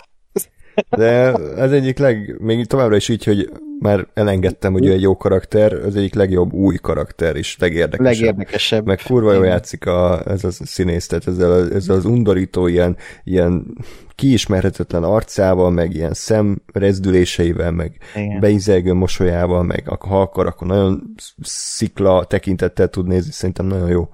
A karakter is, meg a színész is. Igen. De egyébként, ha, ha már csak a tekintet a, a, az Ottónak a, az arca, amikor bejelenti a Viserys a- az újdonsült feleségét, az az, a, az, az arc, az, Az olyan volt, mint egy ilyen reality show, tehát mint a nagyon nagy ő, meg ezek, amikor hogy és az én választottam, nem más, mint, és akkor így mindenkiről közeli reakciók, Eliszen, kivonulnak, meg itt izé, ez kurva jó volt. jó, de ott, ott az Otto arcán én konkrétan sírtam, meg kellett állítanom. Ezt már visszanézem, azt nem, nem néztem újra. Jó. Mert az Ottónak amúgy olyan arca van, mint aki már két órája várja a pizzafutást. Tehát ez a... Minden jelenetben amúgy úgy néz a csávó, és ezzel így, ezzel így tudok azonosulni. Igen, igen. um, igen, hát uh, Viserys látjuk, ahogy még mindig azt a modell uh, várost építgeti, ami ugye kiderül, hogy a régi Valériának a modellje, de hát ugye nem ő maga építette fel, hanem ő csak úgy ő, ő volt a tudom, én, showrunner, és akkor így a kőműveseivel megépítette ezt a kis modellt, és akkor folytatódik a, az Elisenttel való beszélgetése, ahol ugye hát továbbra is így nagyon megértik egymást, meg az Elisent pontosan tudja, hogy, hogy mit kell mondania, de hát ugye azáltal, hogy látjuk, hogy milyen apja van, meg az apja hogyan manipulálja őt, meg azáltal, hogy ugye ott tépkedi a, a bört az ujjain, azért ebből is ugye azt tudjuk leszűrni, hogy az Elisent az nem jó kedvéből csinálja feltétlenül lesz, hanem mert egyszerűen rávették erre, és ilyen szempontból is egy pozitív karakter, aki negatív dolgot csinál. Úgyhogy De én, én, én azt éreztem egyébként ebben a részben, lehet, hogy még nem feltétlenül itt, de akár már itt is, hogy, hogy az Alicent, az, Alicent az közben, közben így, így ezt elkezdett neki tetszeni. Tehát, hogy én, én, én nem azt éreztem itt már, hogy, hogy, hogy ő azért van itt, mert, mert az apja azt mondta, hogy itt kell lennie. Meg ugye ráadásul a, a bocs, vissza, visszaugrom az első részhez, ugye ott az volt, hogy az apja beküldte a királyhoz, és akkor ő, ő ugye kvázi okosan azt úgy, úgy nem tudom én, nem azt mondom, hogy mászott ki a dologból, de úgy úgy ö, oldotta meg, hogy, hogy üt magával egy könyvet, és akkor oké, okay, be is ment a királyhoz zé vigasztalni, meg beszélgetett is vele, tehát nem, nem mondott ellen az apjának, de azért mégse az volt, hogy bemegy a királyhoz, és megdugatta magát egyből. És hogy itt, itt meg már azért sokkal inkább azt éreztem, hogy, hogy egy elkezdett neki azt tetszeni, hogy, hogy, hogy most ő a, a nem tudom, a benfentes, meg aki, aki a királlyal beszélget, meg akinek a király elmondja a dolgokat, és, és hogy, hogy ő, tehát, hogy itt, itt, itt nem éreztem rajta azt, hogy itt most valahogy nem tudom én kényszerből van ott, vagy ki akar mászni ebből a helyzetből, hanem, hanem azt éreztem, hogy ez, ez most már itt elkezdett egy kicsit ne, nem feltétlenül az, hogy őszinte lenni, de, de hogy nem, nem kényszerített, hanem megtalálta benne a, ő azt a, a saját, saját olyan ö, ö, célját, vagy, vagy valamiért, ami, ami miatt ő, ő akar itt lenni effektíve, és, és nem, nem rossz ez neki. Én is éreztem ilyet, amit te mondtál, viszont az a jelenet az meg nagyon el bizonytalanított engem, amikor az Otto éppen dúl sárkánykőre, és rákérdez, hogy ma is meglátogatod a királyt, és erre a válasz az, hogy ha úgy kívánod, atyám, az, az meg nekem inkább arról tanúskodik, mint hogyha ez valami, valamiféle kötelezettségvállalás lenne az apja felé. Hát vagy az, hogy mondjuk nem feltétlenül tudjuk, hogy, hogy mi a, a motiváció az Elisonnek mert, mert ha, ha most én abba kezdtem el hirtelen gondolkodni, hogy ugye, ugye múlt héten ö, dobtam be azt, hogy ugye a, a, a Hightower, a, hogy hívják, Otto, a, ő, ő ugye egy olyan örököst akar az Elisenten keresztül, aki, aki ugye hát gyakorlatilag egy félig Hightower, tehát hogy ő, ő, nem az Otto kerül valamilyen erősebb hatalmi pozícióba, de, de simán benne van az, és azt gondolom, hogy a, a, az Elisent is most már vagy, vagy a gyereken keresztül, ha, ha úgy, vagy, ö, vagy saját maga, mint királynő ö, gondolkodik abba, hogy neki hogyan lesz hatalma, és, és ez ugye akkor nem feltétlenül egyezik már, tehát nem feltétlenül egyeznek már az Elisent saját céljai az apjának a céljaival, és, és lehet, hogy ez csak egy ilyen megjátszás volt, hogy, hogy, hogy az apja felé azért hm. még azt mutassa, hogy, hogy azért még egy, egy alávetem magam a, a kérés, kérésnek per parancsnak, de hogy igazából meg neki már megvannak a saját nem tudom, nekem ez kicsit nyakatekert. De persze, nyilván, ha ezt éreztétek, akkor oké. Okay. Trónok harca. Hát jó, csak én, nem, én semmilyen bizonyítéket nem láttam annak, hogy az Alicent már elindult volna annak az irányába, hogy ő ezt élvezi. Tehát én, én nem láttam erre utaló mondatot, erre utaló színészi alakítást, bármit. Én azt láttam, hogy van ez a csaj, 14-15 évesen, fél éve ezt csinálja, és nyilván profi benne, meg hát valamennyire szinte muszáj, hogy nem az, hogy szeretnie, de hogy így profinek kell ezt csinálnia, de az, hogy te tépkedi a bőrt az ujjai, miközben csinálja meg, ahogy az apja bánik bele, nekem még továbbra is ez inkább egy duty, tehát egy, egy kötelesség, amit csinál. Mm. Hát valószínűleg most fog felerősödni benne ez a, ez a dolog, amit mondtok, hogy, hogy, hogy innentől egy tudatos beépülés lesz az egész, és nem az apja kívánsága. Vizer is itt beépül majd. Hogy Igen. Bár, bár egyébként hozzáteszem, hogy a, a mi a színésznő neve? A, az Emily Carey, aki játsza a fiatal Elisentet, ő, ő szerintem hát nem annyira erős színészi játékban. Az őt váltó színész azért szerintem majd erősebb lesz ebben a karakterben az Olivia. De, de köszönjük. Spoiler? okay. Most mi a spoiler? Hát, hogy lesz az Elisennek egy idősebb uh, alakítója. Kb. ő volt az első színész, akit bejelentettek az Már mondtuk, jó. hogy van időugrás, tehát, hogy... Jó, hát de attól még. Jó, akkor... Én nem tudtam, hogy meghal meg, hogy váltják őket. Bocsánat. Nem egy öreg asszony fogja játszani azért. Velem De, igen, ja, de, igen. igen, igen, tehát, illetve a trónok harcának a legsokkolóbb, legkegyetlenebb jelte, amikor közelében megmutatják a kis ujját, hogy szapkodja a bőrt. Ha, Igen. De ja, ja, ja. Úgyhogy szerintem is csak ennyi van benne, hogy az apja parancsára teszi ezt jelenleg, aztán majd későbbiekben szerintem ez, ez eszkalálódni fog a, Hmm. az Elicent ö, lelkében is, hogy ez azért akkor ezt ki is használhatja. Lesz belőle egy ilyen Marjorie-szerű karakter? Ez akár egyébként, ez egy tök jó párhuzam, erre nem gondoltam, de igen, tehát abszolút benne van ebben a karakterben. Még az lenne szívás, hogyha Alicent terhes lesz, és lányt szül. Akkor mi a fasz van? A legjobb barátnők lesznek a Renirával. Csak így a semmiért bassza szét a izét, szövetségeseit a, a Viserys. Az annyira trónok arcás lenne. Igen. Hát meg a Viserysbe szerintem már nincs több patron, tehát hogy az már maximum egy gyereknek a, a, a születését bírja már ki, mert...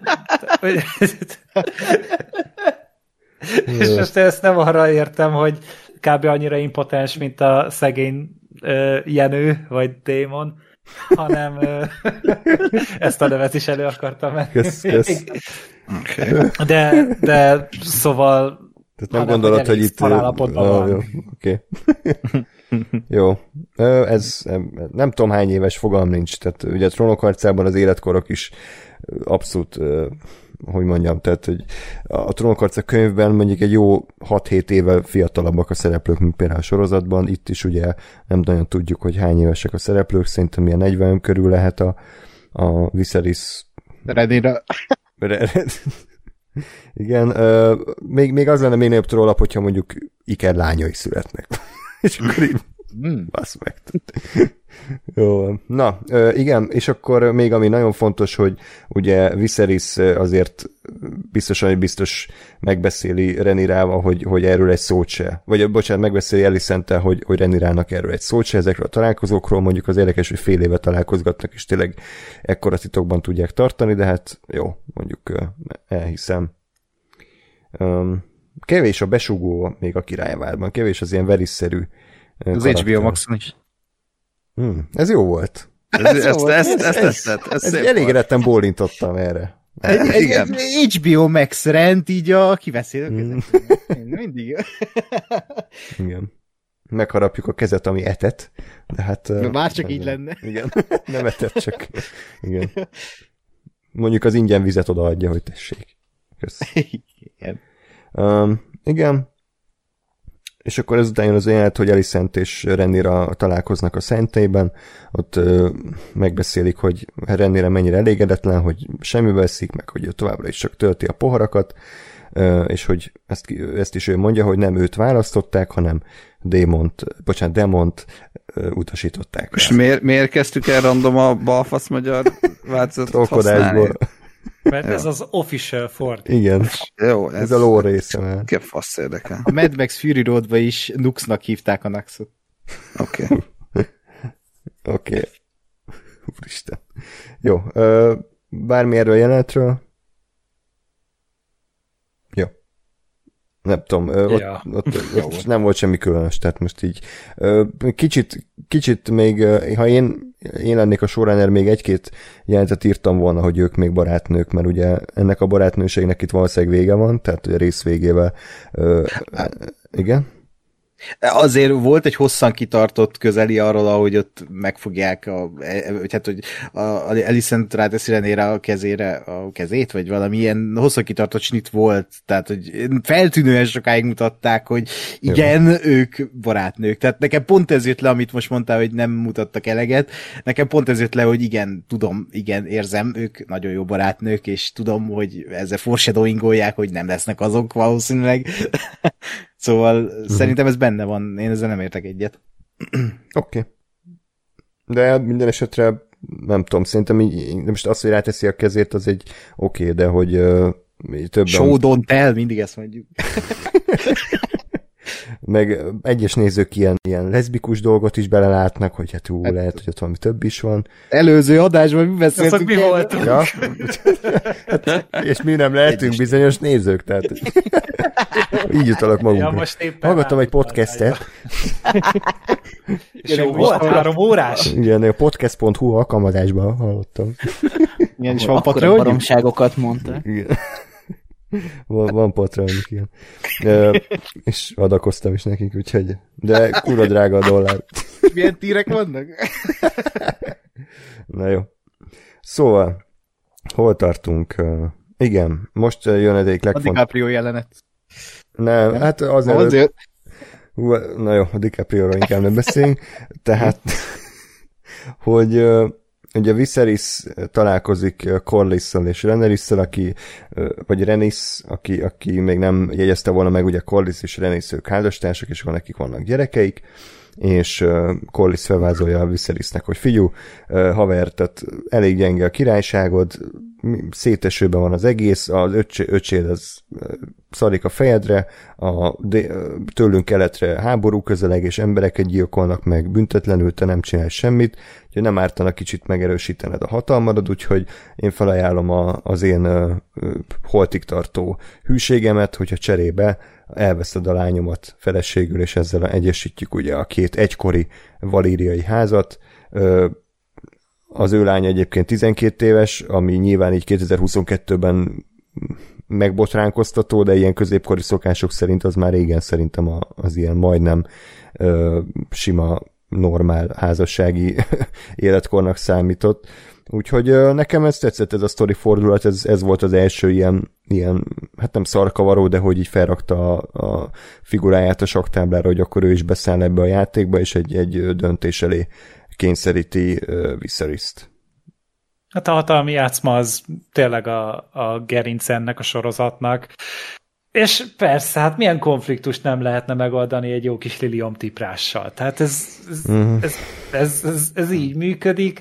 Uh, hát én, én folyamatos undorral néztem, de csak azért, mert kibaszott vizuális vagyok, és de közben pedig értettem, hogy ja, hát ezeket pont így adogatják, veszegetik a, a azt hiszem a trónok harca regényben talán 12 éves volt a Sansa, amikor férhez adták. Mm. Ugye a, a Joffreyhoz, mm. tehát így ez, ez, ez tökre basic itt megműködik, meg a George R. Martinnak is erre a rugóra jár az agya, úgyhogy nyilván nem fogok ezzel háborogni, hogy úristen, ez milyen elkölstelen, csak a mai, mai agyam de hát szerencsére azért a, a, a is már ilyen 21. századi gondolatai vannak. és egyébként ezt kritizálták is páran, remélem nem mi voltunk, mert akkor, akkor baj van, hogy anakronisztikus kicsit ez a tulajdonsága a Viserysnek. Tehát, hogy egy olyan ember, aki ebben a világban él, és ahol ebben a világban tényleg mindennapos, hogy kislányokat adnak, vesznek házasság címszó alatt, hogy ő miért van ettől ennyire megbotránkozva. Vagy úristen, hát egy 12 éves, hát még nem is alkalmas a gyerekszülésre, hát igen. De, de itt ez meg ugye nem arról szól, tehát ő azért mondott nemet erre a lányra amúgy, mert ő, ő még két évig valószínűleg nem tud szülni, és szerintem ő megérzi, hogy neki már nincsen két éve. Ő azt nem tudja megvárni. Megint, Milyen tekintetben? Megint a patron helyzetről beszélsz?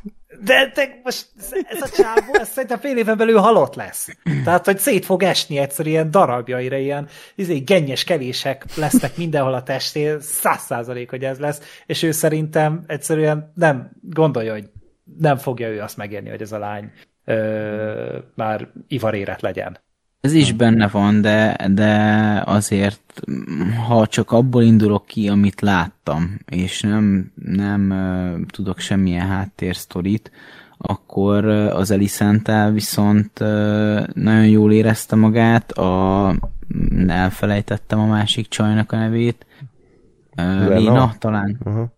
Uh, tehát a Léna az meg tehát alkalmatlan arra, hogy, hogy vele így kapcsolatot létesítsen már, mint hogy így, így beszélgessen, mert, mert hogy a, az Eliszentel viszont van legalább egy, egy kvázi élő kapcsolatot. Tehát az Elisent ezt tudja, hogy hogyan kell úgy reagálni, hogy, hogy alátegye a Viserysnek a lovat, hogy, hogy jól, jól érezze magát, hogy mit tudom én, milyen érdekeseket mond meg, meg milyen, milyen, milyen érdekes dolgokat csinál, és akkor ő ettől jobban érzi magát, tehát hogy ő ettől férfi férfi lesz, hogy így, hogy így az Elisent alá teszi ezt a lovat, de ezt nem tudja a Léna produkálni neki még tapasztalat hiányában.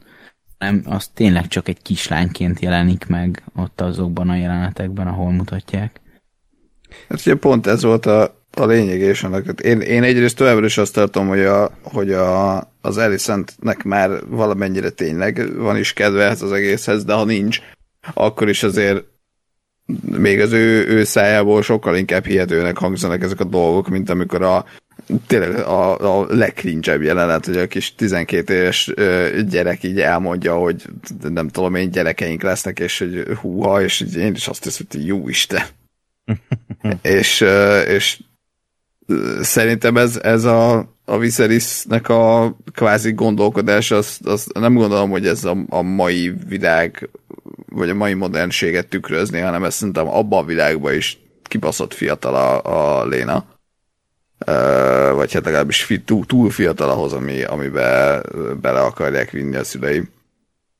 Úgyhogy, úgyhogy én abszolút azt gondolom, hogy a, hogy a Viserysnek az a magatartás az, az, az nem ló ki, ebből a világból sem. Uh, és, és tényleg az meg, az meg borzasztó, hogy, hogy mi, mi, mi, mi történt, vagy mi volt. Legalábbis nagyon, nagyon, nagyon uh, felállt a szőre hátamon tőle, hogy, hogy ez van, de, de megint csak egy olyan, olyan momentum volt számomra, ami, ami tényleg az, hogy így borzasztónak hat, és tényleg azt mondta, hogy jó Isten, de közben meg ez, ez volt. Tehát, hogy ez, ebben a világban, ahol mi élünk, nem tudom én, néhány száz évvel ezelőtt ez volt, konkrétan ez történt. Hm. És, és, és itt tényleg megint úgy szól erről a, erről a témáról a sorozat, hogy közben a történetben is teljesen illeszkedik. Igen. Az itt is egyébként érdekes lesz majd ennél a Léna karakternél, ha túléli, nem tudom mi lesz vele, de hogy ha lesz, hogy a jövőben ez hogy fog hatni rá. Tehát, hogy, hogyha most itt elvesztette ez a, a ház a, a Viseryszt, és hát elég elvesztette, hogy ez hogy fog eszkalálódni náluk, és hogy ez milyen kihatással lesz például a Lénára, egy ilyen tényleg ilyen inverz szánza történet lesz ez, és lehet, hogy pont negatívan foghatni erre a karakter, ki tudja. Egy jó tanács, amit az első adásban is elmondtunk, ne is üssétek be a Google-be a karakter nevét, mert két mondat után le, leírják, hogy ő vele mi lett, úgyhogy Légy szíves. És te most beírtad? Beírtam, mert nem tudtam, hogy hogy írják, és sajnos, ja, igen. Ja. De nem akkor a spoiler, de azért, azért inkább ne tegyétek meg. Ó, jó. Oké. Okay. Meg a legyetek szívesek a kommentekbe is ne ja, igen, igen, ez, ez fontos. A, igen. Ami a sorozaton kívül van. Köszön. Igen, ez, ez tényleg, ez, ez, ez nem tudom, hogy első adásban elmondtuk-e, valószínűleg nem, hogy, hogy ez olyan szinten spoilermentes ez a podcast, hogy csak és kizárólag arról beszélünk, amit, ami a legutolsó epizódig a sorozatban láttunk. Tehát semmilyen könyvbeli későbbi esemény, ilyen olyan Wikipédiákról összeszedett info, nem, mert azonnal törlésre kerül a, a komment is, és, és az illetőt is bannoljuk, és, és töröljük a YouTube fiókját, és kívjuk a rendőrséget, és mindent, az egész családját feljelentjük, tehát hogy ne, ne, ne spoilerezetek, légy csak is kizárólag arról beszéljünk, ami, amit láttunk. Teorizálni persze lehet, de teóriának álcázott spoilereket se kérünk, úgyhogy köszönjük szépen. Na. Ö, igen, még egy nagy, nagy mondatot mondott a, a Corliss, hogy a vihart nem lehet tétlenül várni, vagy áthajózol rajta, vagy megkerülöd. Úgyhogy ez, ez mond... ilyen tipikus torolókarcás nagy igazság. Igen. ez szerintem elég jó volt. Jó volt, ha? Végén is volt egy jó duma, majd azt is gondolom ki emelt, vagy nem tudom. Ö, oké, okay. akkor jó, majd te kiemeled. Majd... Jó, igen. Ö, és akkor utána uh, Renira és Viserys uh, vacsorázik. Ugye még egyszer nem győzöm emlékszem hangsúlyozni, fél év telt el a, az események óta, tehát nem tudom, hanyadik kínos vacsora ez, amikor nem tudnak beszélni semmiről. De ez nekem kifejezetten tetszett, hogy ennyi időt szán a sorozat egy igazából egy apalánya kapcsolatra is, és hogy kicsit úgy ezt önmagában is lehet vizsgálni és értelmezni és értékelni, és nem csak a nagy hatalmi játszmán belül, hogy egyszerűen arról is szól, hogy itt van egy csávó, aki elvesztette a feleséget, akit mindennél jobban szeretett, és nem tudja, hogy hogy dolgozza fel a gyászt. Nem, nem, tud, nem tud a saját érzéseiről nyíltan beszélni, nem tud a lányával beszélni, nem tud, nem tud a lánya érzéseivel mit kezdeni, és szerintem ez egy tök jó ö, olyan eleme, amit nem is láttunk szerintem még a trónok harcába. Ugye Nesztárk a lányaival mindig tök jó kijött, tehát hogy megtalálta velük a közös hangot, meg úgy beszélgetett velük, meg úgy, úgy tényleg próbált egyengetni a sorsukat annak, ami, aminek ő gondolták, de itt a Viserys sokkal zaklatottabb figura, aki még a saját lelkébe se tudott rendet tenni, és ezért szerintem ezek tök jó pillanatok, hogy, hogy mennyire mennyire nem, nem találják a közös hangot, és akkor persze erre az egész rájön az a réteg, hogy ő egy király, hogy neki elvileg mindenről ö, abszolút ö, döntési joga van, és amit mond, az úgy van, neki komoly, ö, ugye meg is kéne hozni stratégiai döntéseket, aminek kapcsán lányának is nagy szerepe van, de alapvetően nekem tetszik ez, hogy ezt mind figyelmen kívül hagyva, csak az, hogy egy apa-lánya viszony így ö, ábrázolva van, az kifejezetten érdekes. Meg ez szerintem inkább egy apás sorozat, hogyha azt nézzük, hogy itt tényleg így nagy részt a apukák meg a lányaik vannak, tehát elég a, a ugye most a Lénára is gondol, hogy itt is apuka ajánlotta fel elsősorban, akkor ugye a Viserys, meg ugye a, a lánya, az Otto, meg az Alicent, mm. még viszont a trónok harcánat inkább ugye a Cersei, meg a gyerekei, a Kathleen Stark, meg a gyerekei, a Daenerys is, hát a sárkányok anyja, tehát hogy ő, ő is egy ilyen anyafigura képében tetszelgett egy birodalomnak az élén, tehát hogy ez is egy jó váltás, ebbe csak most gondoltam bele, hogy itt is egy picit áthelyezték a súlyokat, és egy picit ezt is körül lehet járni. Hmm. Ja. Ö, bármi erről gondolat? Oké. Okay. Azt hittem Ákos ehhez hozzá fog szólni, de tévedtem. Mi, mi, mihez? Mihez? Oké? Okay? Majd visszahallgatod a... Az. Most közben bebolítottam. nem, egy pillanatra ugrottam ki. Az volt az a koppanás, amit hallottam. Igen. Igen. Jó. Jó. Arról beszéltem negyed óráig, amíg nem voltál, hogy, hogy az apalánya viszony az mennyire érdekesen és különállóan van kezelve, mint a, a hatalmi játszma, és hogy ez így önmagában is érdekes ilyen karakterelem. Mm.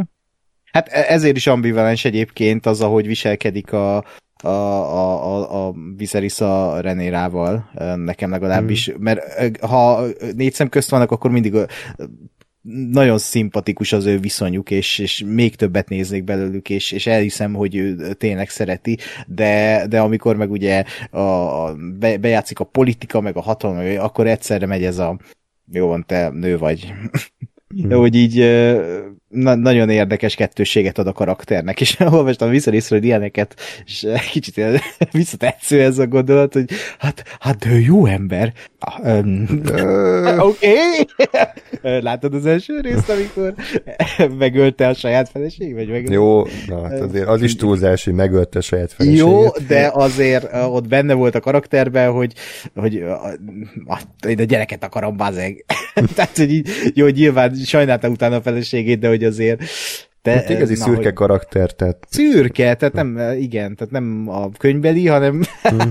hanem hogy ez tényleg a, az a jó kis trónokarcás, hogy úgy, úgy mondod rá, hogy egy szimpatikus karakter, hogy közben tudod a tetteit, de közben pont, hogy ismered, és látod magad előtt, hogy miért, mit miért csinál ez a karakter, és ezért ja. izgalmas. És de egyébként tényleg a, a, az Otto mellett kezd ő lenni így a kedvencem ebben a sorozatban, mert, mert annyira egy ilyen, tehát a Robert Baratheon is ilyen kicsit hasonló volt, tehát nem, mármint jó, nyilván nem, nem ez a fajta volt, de hogy ő sem volt az a gonosz király, akit így megszoktunk a trónok aztán, hogy ő is próbált hogy valahogy jó lenni néha, és a Viserys is egy olyan karakter ebben a világban most, akit úgy annyira nem láttunk ezelőtt, és, és ő, ő sem jó, hanem, hanem ez a jó, de nagyon sok minden. Mm. szóval, szóval ő egy nagyon izgalmas karakter, és még egyszer a, a casting az szerintem kiemelkedő, tehát a Paddy Considine, vagy Considine, nem tudom, hogy kell tenni, ő, ő egy nagyon nagyon jó ebben a, nagyon jó ebben a szerepben, nem számítottam erre, hogy ennyire fog illeni rá ez a karakter, és, és így nem, nem a színész látom, hanem a karaktert, és szerintem ez, ez tök mm. lényeges dolog.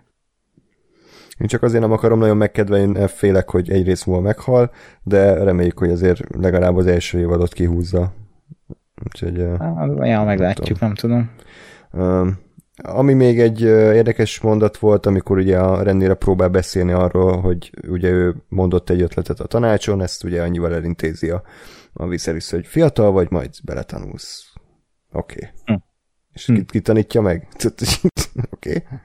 Úgyhogy ö, szerintem ez továbbra is az bizonyítja, hogy nem nagyon veszi komolyan ezt a, Mhm. ezt a kiképzés részét, vagy hogy ő ténylegesen egy birodalomnak a, az uralkodó nője lesz, és ugye erre azért nem ártana valamiféle tanulmányokat tenni.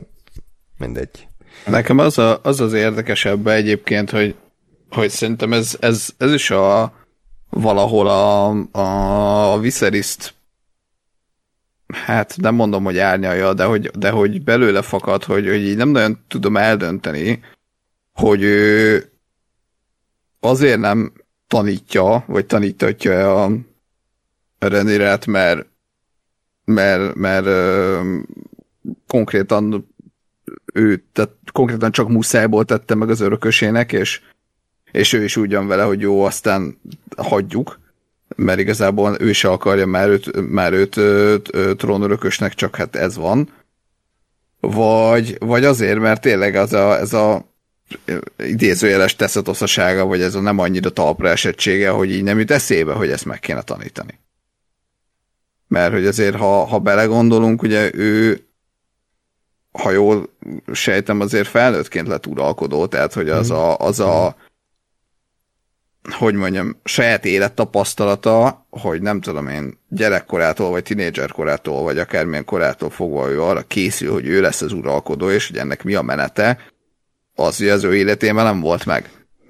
Tehát lehet, hogy ő neki si- simán csak nem gondol rá, hogy kéne tanítani a, a, a lányát, meg hogy, meg hogy mivel jár az, hogy valaki ö, készül rá, vagy készülhet arra, hogy uralkodó legyen. Ja, lehet. És akkor továbbra is zajlik az, hogy rohad a teste, ilyen kukac terápiát kap, hogy ilyen tákukacba kell mártani az ujját.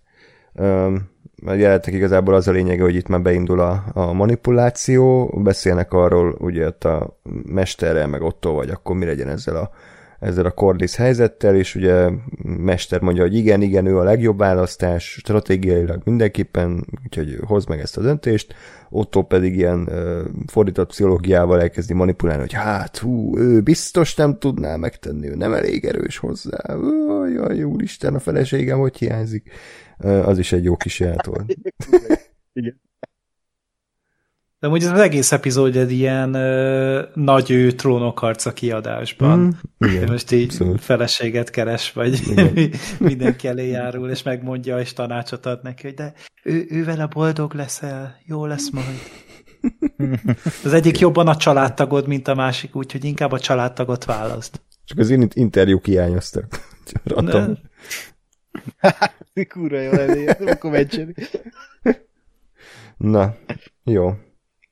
Ennek az egész, erről már beszéltünk, hogy ez az, hogy így rohad a teste, ennek csak szimbolikus jelentése van szerintetek továbbra is, hogy ugye a, maga a trón sebzi meg, meg hogy ő ezt a hatalmat így nem bírja, és így felemészti őt, vagy van valami konkrét plot része is, hogy, a, hogy ebbe fog belehalni, vagy bármi. Vagy hogy mérgezik? Vagy Hát pedig, hogy például, van-e aha. valami betegsége, ami Igen. szépen lassan. Hát én nem gondolnám azt, hogy mérgezik. Tehát, hogy vagy hogyha igen, akkor azt egyelőre még nem tudom eltalálni, hogy kicsoda.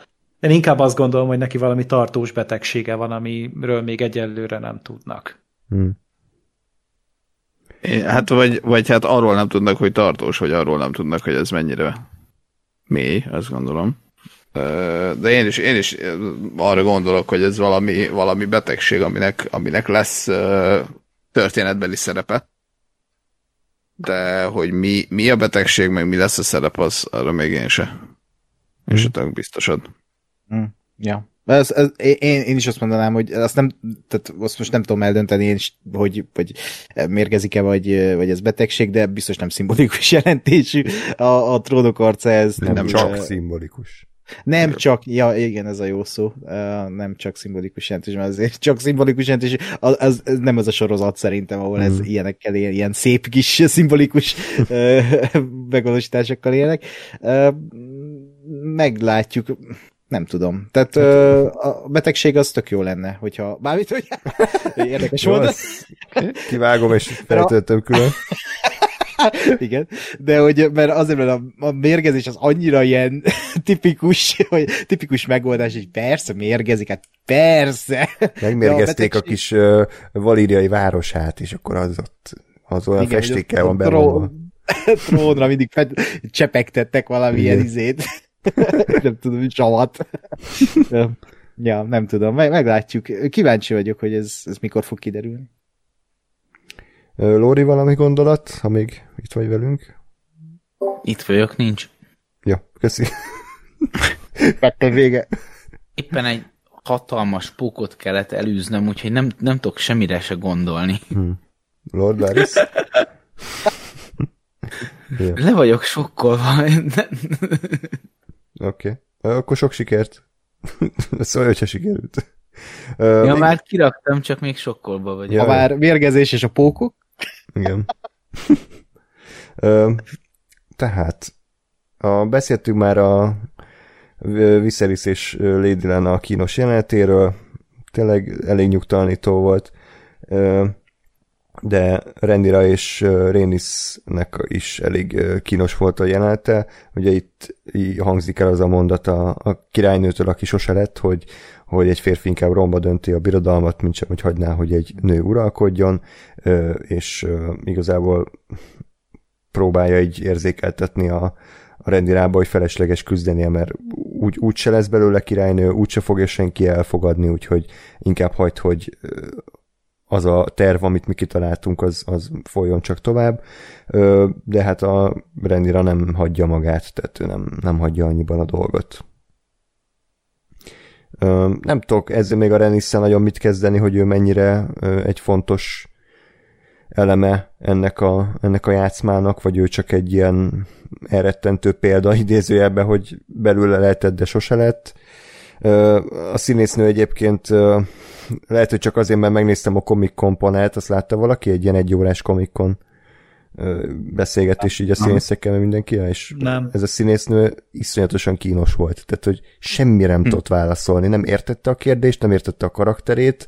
Kérdeztek tőle, tőle egy tök jót, és fogalma nem volt, hogy mit mondjon, és lehet, hogy ez kicsit megpecsételte nekem ezt a, az alakítást, mert folyt, folyton azt láttam, hogy így ő így ott van, így elmondja a szöveget, de fejben meg nincs ott. Úgyhogy ö, nem Jó, de tudom. ott Matt Swiss se tudta, hogy mit jelentett, hogy Morbin Time. Igen, ez pont ugye a horderejű. De vajon Lori tudja? It's Morbin time. Ez mit jelent? Nem, ne haragudj, sajnos. Ja, hát akkor, akkor nem egy, nem egy komik kompanelre léci színészként, mert megaláznak.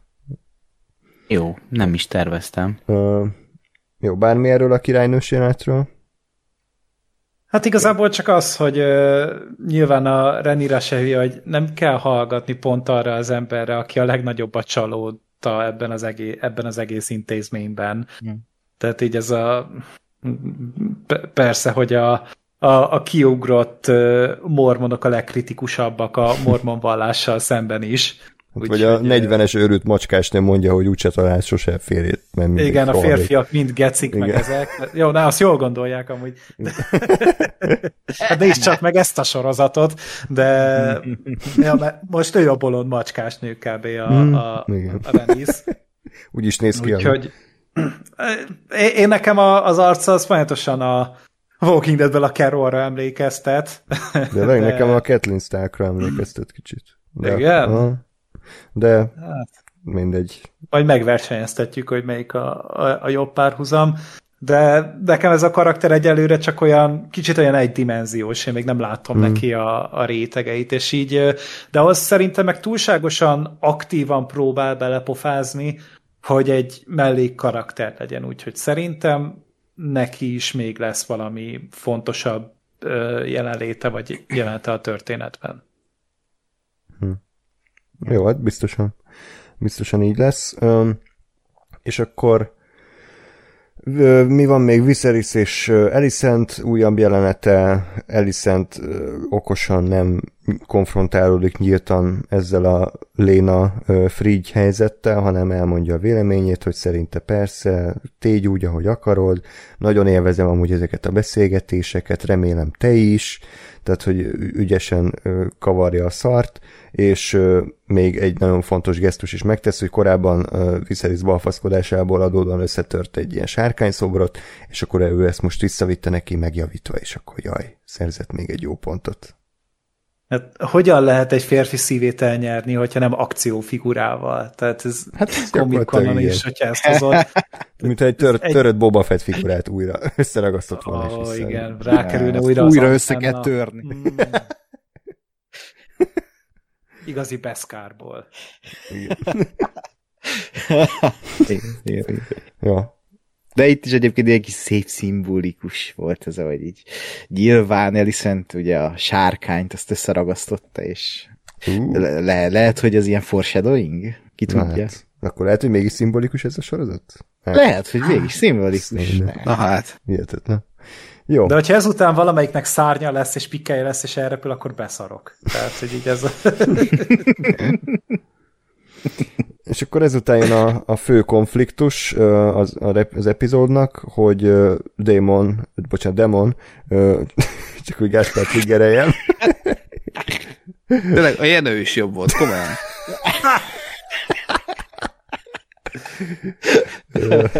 De nő akkor. De nő. Vagy, vagy Jemon. Alex. Jó, meg. Vagy uh, Gabriel, ahogy ugye megtudtuk, hogy a Darth Maul valódi neve a Gabriel Maul. Ja, Mi? Tényleg? A Wikipédián fenn van.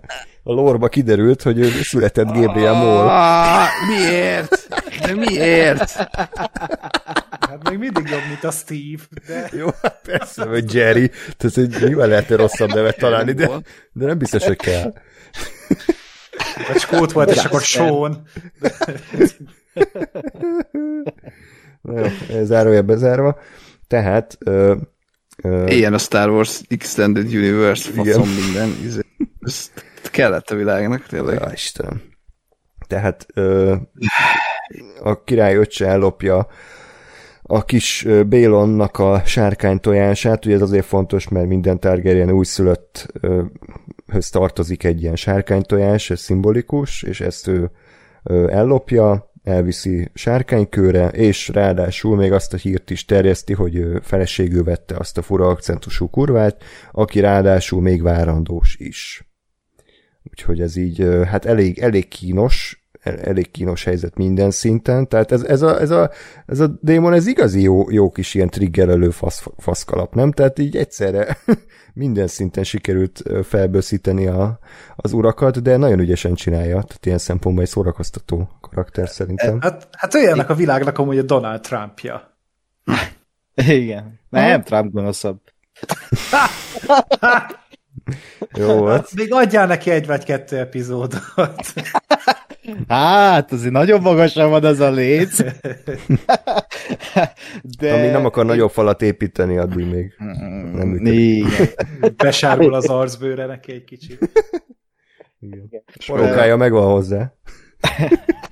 Igen, melyiküknek van rossz a parókája. Um, mit akartam? Ja, hogy itt nekem ezzel jelenettel egy, hát nem bajom volt, de így felvetült bennem a kérdés, és ez az előző adás miatt, amikor ö, azt hiszem András, te kérdezted, ö, vagy így felvetetted költői kérdésként, hogy, hogy ö, amikor ö, ott az epizód végén, amiért száműzi a Viserys uh, demont, hogy, hogy ugye ott elejtének egy ilyen plegykát, hogy elvileg úgy nevezte a, a meghalt csecsemőt, hogy, hogy a királyok is soha nem a, a, a király, egy napos egy örökös, volt, vagy, vagy, vagy valami ilyesmi. Örökös, igen. Egy napos örökös, igen. Hogy ott kérdezted, hogy az, az vajon tényleg, vagy csak ezt hmm. így valaki ott kavarja, kavarja a szart. És itt amikor a kis tanácson itt ezt bejelentették, az volt az első bennem, hogy akkor ez most vajon igaz? Ja, és, értem, értem. értem. És, és, és, egyébként tök, ha így utólag visszanézzük ezt szerintem, igen, tehát, hogy azért a, a demon is hazudott, tehát, hogy így nem is várandós ugye mm, a mhm. csaj. Igen. De, de közben meg igaz ugye az egész történet, amit itt elmondtak, vagy hát legalábbis így külső szemmel, amit láttunk belőle. Úgyhogy, úgyhogy vannak ilyen kis finomságok szerintem, amik direkt lehetnek így, hogy, hogy az előzőt nem mutatták meg, hogy az valóban egy igaz pletyka volt-e vagy sem. Vagy hát igaz pletyka hmm. az mhm. ilyen kicsit ellentmondásos, de hogy értitek. Szóval, szóval de ezek tetszenek, úgyhogy jó volt ez a jelenet, és, és izgalmas mederbe terelte a dolgokat, és a következő jelenet is egyébként az ott az epizódnak a csúcspontja mm. szerintem. De mielőtt arra rátérünk, ugye itt még fontos, hogy a kis tanács hogyan próbálja kezelni ezt a konfliktust, ugye Viserys hát sajnos belesétálna saját maga ebbe a csapdába, és ő személyesen akar menni a sárkánykörre, ez a legrosszabb döntés, és az Otto le is beszél róla, ami az Ottónak szerintem itt volt az utolsó jó döntés az epizódban, mert ezután ő is csak hülyeségeket csinált, úgyhogy és akkor ezután még egy rövid jelben látjuk, hogy Otto fel, nem felfegyverkezik, hanem felöltözik, és akkor igen, még egyszer az Eliszentet akkor visszaküld, hogy na, akkor csinál tovább a dolgodat. Um, Amúgy az Ottónak itt volt valami hátsó szándéka, vagy tényleg csak ő most akart lenni a, a józan döntést hozó? Hmm, szerintem nem volt. Volt neki ezzel valami egyéb célja? Hát figyelj, a látva, hogy mi, mi volt a terv, nem volt. Tehát hogy ő nem tervezett semmit, hanem oda megyünk, és akkor majd lesz valami. Tehát mint ja, elfejtette volna, hogy itt van egy sárkány meg amúgy, hogy mi a...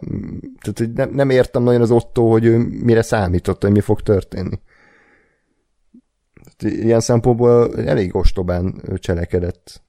Mert melyik szempontból? Mert ő itt nem, nem úgy akarta szítani a tüzet, hogy ki akart erőszakolni demonból a, a haragot? Vagy hát, hogy, a, hogy ő legyen az első fél, aki üt? Hát de és ez neki miért éri meg? Nem tudom, hát, hogy csak ő kérdezem. meghal most itt a sárkányokkal nem meg, mindenki, hát, akkor... Jó, hát most ez a... Tehát érted, egy olyan emberrel tárgyal, aki előtte 80 embert uh, üzé, nyírt ki királyvárban, meg izé ja, ja, ja. csonkolt meg, tehát nem biztos, hogy ez a jó döntés, hogy ő maga oda megy, és ő felbőszíti. Tehát, hogy én nem én fejben ezt nem mhm. tudtam összerakni, hogy most ott konkrétan mi volt a terv, egyszerűen csak annyi, hogy, hogy ő próbálta ezt így elmismásolni, ezt a konfliktust. Uh-huh. Én, én azt érzem, vagy éreztem egyébként, de, de érzem még most is a, a, az Ottóval kapcsolatban, hogy ő, ő benne van egy ilyen tényleges, nem tudom, mely hűség, vagy lojalitás, hogy valami a, a, a király felé. Tehát, hogy azért ő, ő de lehet, hogy ez csak az én, én fejemben létezik, de, de az én fejemben ez az elejétől létezik, hogy ő azért ő jót akart. Tehát, hogy ő tényleg azért mondta, hogy nem, ne te menj, te vagy a király, megyek én, mert, mert ő tényleg azt gondolja, hogy ő mint a, a, a kéz, neki ez a dolga, és tényleg az. És, és hogy emellett egyébként ugye azért néha kicsit mahinál ő is a lányával, meg egyebekkel, az benne van, de hogy szerintem nem annyira, hogy, hogy mit tudom én. Tehát, hogy ő szerintem nem ölné meg a királyt. Vagy nem öletné no. meg a királyt. Hogyha, hogyha a király meghal, akkor persze, akkor ő, ő, ő is nyilván a saját lányát akarná a trónon, vagy a saját ö, unokáját, de, de hogy mondjuk any, od, olyan messzire szerintem nem menne, hogy mondjuk megöleti a királyt, vagy abba közreműködik. Nem. Én, én ezt érzem én, vele kapcsolatban. Én, én ebben a jelentben nem, a, nem éreztem ezt, hogy ő a király iránti hűség miatt ment oda, hanem a démon, dé, bocsánat, démon iránti ellenszenv miatt. Tehát, hogy az Otto hát... egy nagyon higgadt figura, egyetlen ember tudja őt igazán felbaszni, a demon. Tehát az első részben is azt láttuk, és itt, itt, itt is ezt éreztem, hogy oda akart menni, és akkor elküldeni őt a halálfaszára, hogy havertet, hogy nem áll. Hát de az is azért, mert mert a démon meg a, a trón meg a, meg a gyakorlatilag kvázi a király ellen teszi mindazt, amit tesz. Uh-huh. Jó.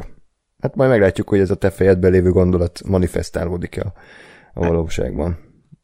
Egyelőre túl rejtélyes figura ez nekem, hogy még így be tudjam ezt határolni.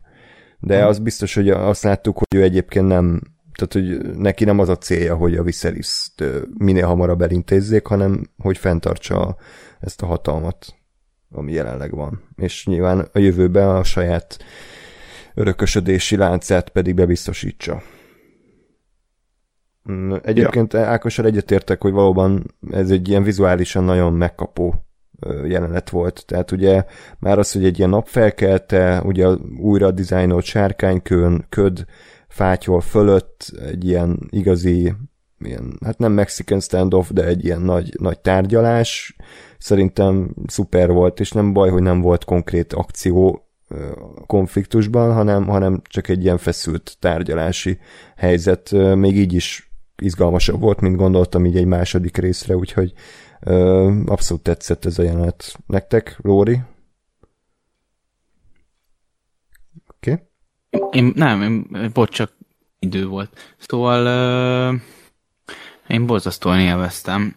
A, az, egész, az egész jelenetnek a, a, a feszültsége az, az, az, az már közelített tényleg ahhoz, amit én nagyon szerettem a trónok harcában, és ugye a rész korábbi jelenetei pedig uh, építették a, a karaktereket, meg ennek a, a, a pillanatnak is a feszültségét eléggé ahhoz, hogy, hogy ez üssön, és az pedig, hogy a Renira az megjelent, az, az, az nagyon nagyot adott hozzá, főleg az a párbeszéd Demon és Renira között az, az, az, az kifejezetten tetszetős volt, mindannak ellenére, hogy hatalmas baromság volt, hogy Renira oda ment. Ugyanakkor mégis egy tehát nekem, nekem, nekem ütős volt ennek ellenére ez a jelenet. Hm? Többiek? Szerintem is amúgy főleg vizuálban tetszett nagyon, tehát az, hogy így a, a felhő az így elkezdett fodrozódni, hogy ott befutott a arenira, így éreztem, hogy na igen, ez az a, a amikor rámondják a sorozatokra, hogy na ez egy blockbuster cím, és uh, kurva jó volt az ötlet, izgalmas volt a belépő, és részben azért is volt ez izgalmas, hogy milyen helyzetben futott be. Tehát előtte az, hogy farkas szemet néztek, és ott már tényleg képesek lettek volna örre menni, meg változatlanul ez a, ez két zseni, tehát a, a, a démon, meg a, az Otto, tehát ezek önmagukban is szerintem kurva jó figurák, de az, hogy ezeket összerakják, és akkor ezek kezdik el egymás vérét szívni, ez, a, ez az eszenciális trónok harca amikor nem kell vérnek folyni ahhoz, hogy amúgy valami izgalmas vagy feszült legyen, hanem tényleg csak ez van, hogy emberek tesztelgetik, hogy meddig mehetnek el, feszegetik a határokat, hogy mi az, ami még belefér, és mi az, ami nem. És hát nyilván az Otto az ott, ott koppant, amikor előmászott a kibaszott sárkány a hegy túloldaláról, de az, hogy utána meg a Renira megérkezett, azzal szerintem így egy picit a saját trónigényét is igazolta, meg hát amúgy a démont lenyomta, tehát hogy, hogy ő oda mert állni el, és té- tényleg szembe mert vele szállni, amire ugye nem sokan hajlandóak ebben a birodalomban. Tehát ugye az Otto is meghunyászkodott végül, mert pont egy sárkánya volt több a démonnak, mint kéne a helyzethez. Ugye a Viserys sem száll igazán vele szembe, úgyhogy, úgyhogy ez meg egy nagyon nagy pluszpont volt a, Renira részéről, és tényleg ez, ez kibaszott menő volt, erre nem tudok mást mondani. Hmm.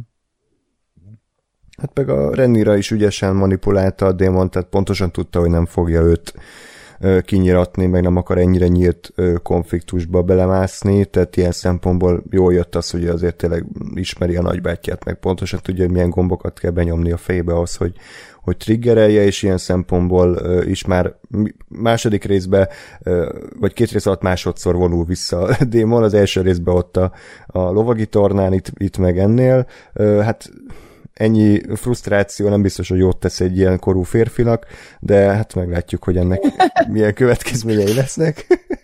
Jó, de itt az, az is benne van, most nem tudom a szobó szerinti jelenetet felidézni, hogy mi történt, amikor megjelent Királyvárban Demon, de ugye először Renirának van infója arról, hogy ott van, és ők találkoznak először.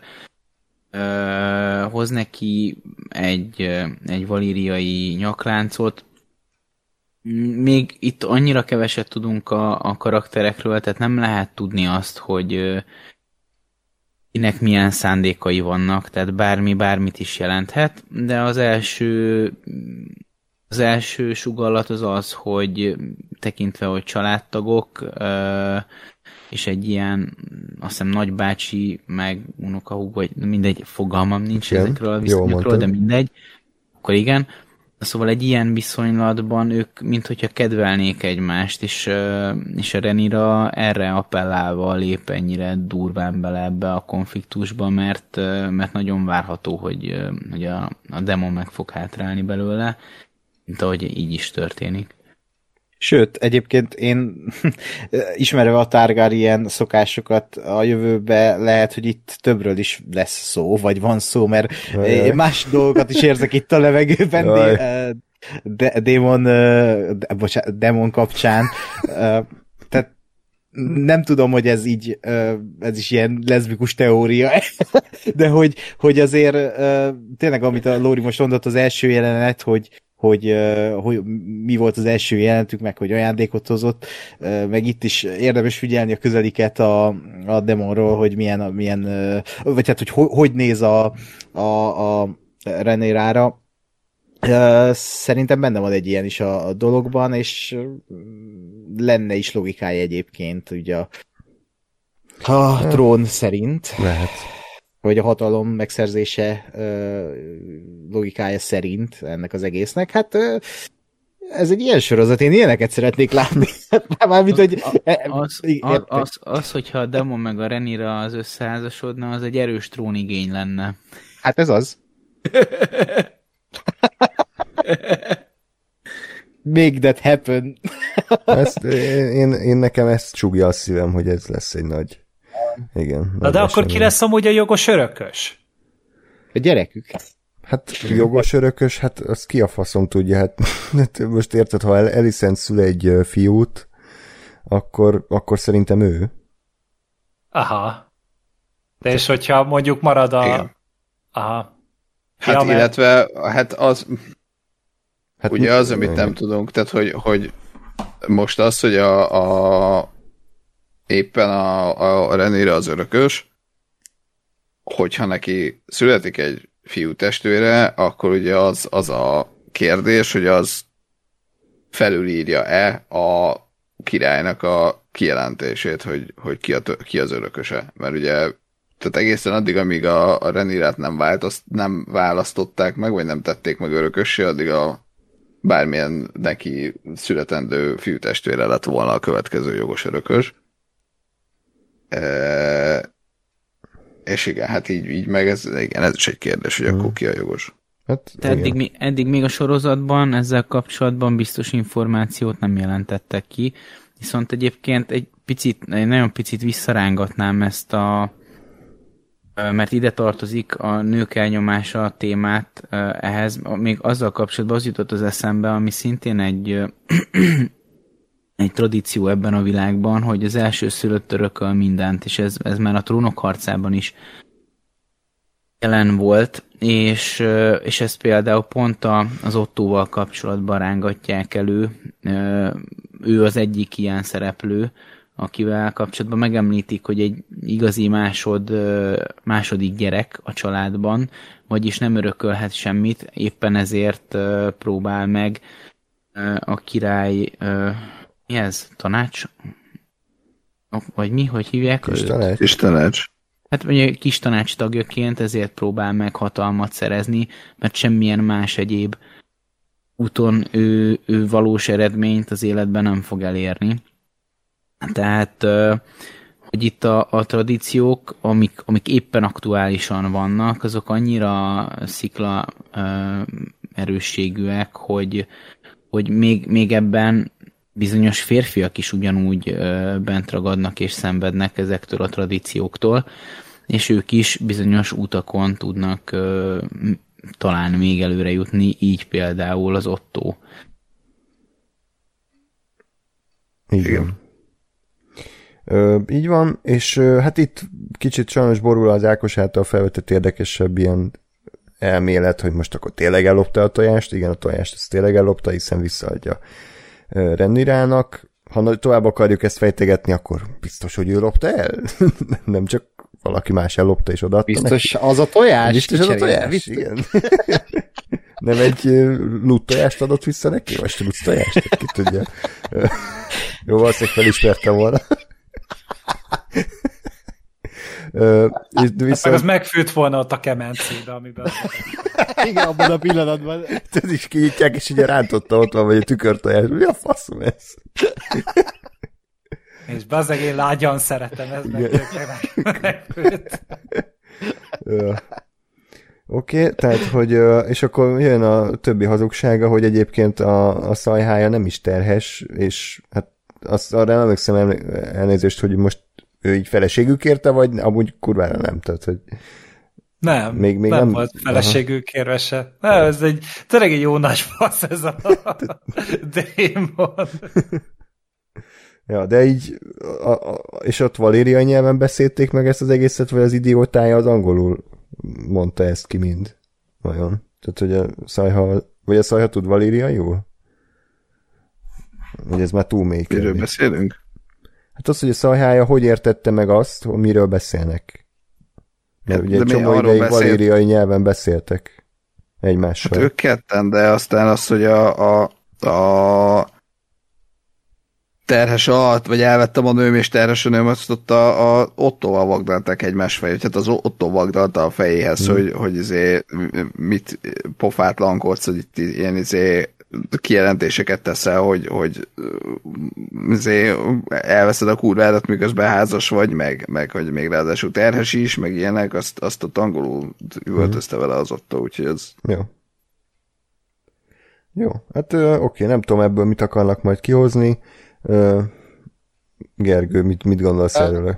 Vagy csak bocsánat miért, csak hogy uh, itt most uh, egy ellenérv, hogy közben itt nézem a jelentet, és ott valíria nyelven beszélnek, és uh, uh, ott megérti, hogy egy nap gyermeke születik a fura akcentusú kurvától, és a fura akcentusú kurva ránéz de- Demorra, és elmegy, miközben valíriaiul beszélnek. Tehát, hogy Mm, Csak Érdekes meg. kérdéseket. Mit beszélek? nem tudom, de... Akkor lehet, hogy érti. Érti, érti. igen, hmm. igen, igen. Nem tudom, hogy ez Jó. mit, mit lehet kikövetkeztetni a múltjáról, de hmm. igen. Hát. Jó, mindegy, tök mindegy. De borzalmas az akcentus. Igen, igen, amúgy engem olyan, mintha nem tudom, körmöt húznának a táblám, tehát valahogy így nem, nem, nem adta. Tehát nem annyira, tehát a séja sokkal kevésbé volt idegesítő ilyen Igen. Szempont. Sajnos. De nem tudom, a színésznőnek ez az alapakcentusa, vagy ez egy ilyen kreált akcentus, majd utána nézek, minden esetre kicsit, kicsit talán sok, de majd megszokjuk. Kreált, mert azt hiszem Hí, tehát, hogy, hogy ázsiai ősökkel, de azt hiszem Amerikában nőtt fel a színésznő, mert mondjuk addig nem mentem el, hogy mondjuk egy interjút meghallgassak vele, vagy valami ilyesmit, de én is ezt megnéztem, hogy honnan származik, és, hmm. és valószínű, hogy valami kreált. Ja. Akcentus ez mindegy, nem volt azért olyan sok mondata. És akkor vissza Királyvárba, ahol hát nyilván Viserys nem túl elégedett, hogy Rendira szart a fejére, és önhatalmulag odament egy sárkányjal egy konfliktus közepébe, de azért annyira nem is szitta le, amennyire mondjuk gondolnánk egy ilyen királytól, tehát inkább egy ilyen papucs apuka volt, aki így kicsit hogy morgolódott, de azért aztán végül persze megbocsátott neki. Hát, mint az öreg Ned Stark meg Arya, szerintem, mm, hogy így, jó, igen. hát nem, le, nem örülök neki, hogy ilyen vagy, de hogyha ilyen vagy, akkor legyél. Tehát, hogy ez a... Mm. ja. Igen. De nem is volt annyira, mint méltóság teljes, mint Mufasa, amikor Simba ugye elment a elefánt temetőre. hát elrepülni, igen. Mm-hmm. Tehát, hogy azért, tehát egy ilyen tipikus, tényleg egy ilyen kis apa, aki nem, nem tudja, hogy kell apának lenni, meg királynak se, tehát egy jó csávó ez, ami szerint tényleg nagy, mind, mindenbe szar. De még az fontos a jelentben, hogy Renira azért ő is tudja, hogy, hogy, hogy mikor érdemes konfrontálódni az apjával, és mikor nem, és ő azt mondja, hogy igazából megérteni, hogyha ha elvenné Lénát, és újra házasodna. Úgyhogy uh, igen, mert itt még nem gondol bele, hogy milyen más opció van, ami viszont sokkal kellemetlenebb mindenkinek, hogy a legjobb barátnője az a anyósa lesz. Gyakorlatilag. Na. És akkor ezután jött Nem a... az anyósan most a anyja. Most a anyja. Bocsánat, igen, köszönöm. Fontos. A, ezután a kis tanácsos jelet, amiről már ö, párszor beszéltünk, ez a, a nagy ö, montázs, akkor mindenkiről van egy reakció közeli, és akkor a király hosszasan kivár, hogy mi lesz a, mi lesz a döntése, és akkor sajnos nekem ezt elszpoilerezt, ezt nem tudom melyiket elszpoilerezni a hülye Hollywood Reporter cikkben, hogy ez lesz a sztori, tehát bőven elég lett volna az, hogy most ki, hogy arról szól sorozat, hogy ki lesz a, az uralkodó. Ez spoilerezték, hogy ugye Alicent lesz a, a királynak a felesége. Nem tudom, hogy ez erre miért volt szükség minden esetre. A reakciók az pontosan az, amire gondolnánk. Ö, kivonul, Otto-nak leolvad az arca, és Renira pedig hát olyan, mintha szíven szúrták volna. Alicent pedig borzasztóan, hát én azt láttam, hogy szégyelli magát, nem tudom ti, hogy hogy láttátok, de azért nem, nem a büszkeséget láttam az arcán, és hogy ez az sikerült, hanem ez a, hát oké, baszki, akkor, akkor ez van. Hát ő még azért csak ilyen kezdő az intikákban, úgyhogy egyelőre még nem diadalnak élte ezt meg szerintem.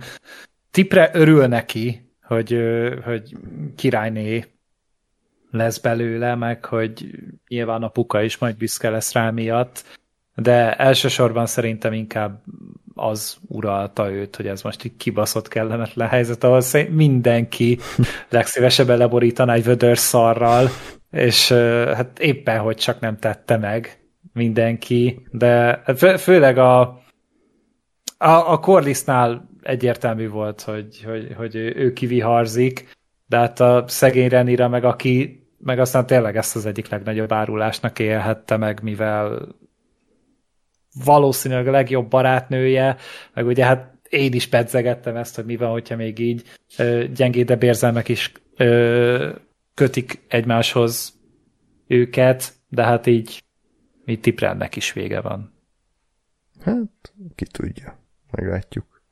Ja, minden esetre igen, nem, nem volt túl, túl jó ez neki. Ez olyan volt, mint amikor poénból jelentkezel egy állásra, és így véletlen fölvesznek, és így be kell mellett dolgozni, úgyhogy fogalmat sincs, hogy ezt hogy kéne csinálni.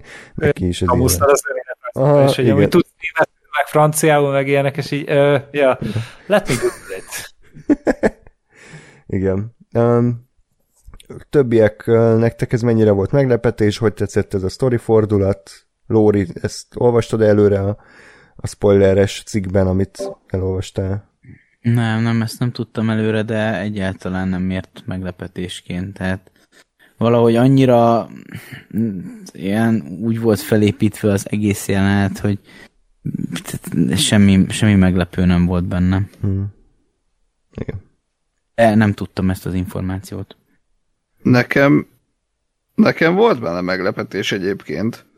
Ö, azért leginkább, mert mert ö, ugye pont a, az ezt megelőző jelenet az az volt, hogy ő, ő elbeszélgetett a, a Renirával, hogy igen, hát megértem, hogy miért, vagy hogy megértem, hogy újra házasodsz, meg jaj, hiányzik anyád, meg izé, tehát hogy így, így ilyen tök emberi, emberi pillanat volt, és, és ott ugye, ugye kimondták, hogy hát a királynak a legfontosabb ö, ö, kötelessége azért mégiscsak a, a birodalom felé van, és a többi, a többi, és én emiatt tökre azt hittem, hogy a, hogy a Léna lesz mégis, mert azért azt gondolom, hogy, hogy ha, ha taktikai, meg kötelesség szempontból nézzük, akkor azért a, a, a Corlys, meg, a, meg az ő családja, meg az ő, ő ereje, a, a flotta, meg, meg az egész, az,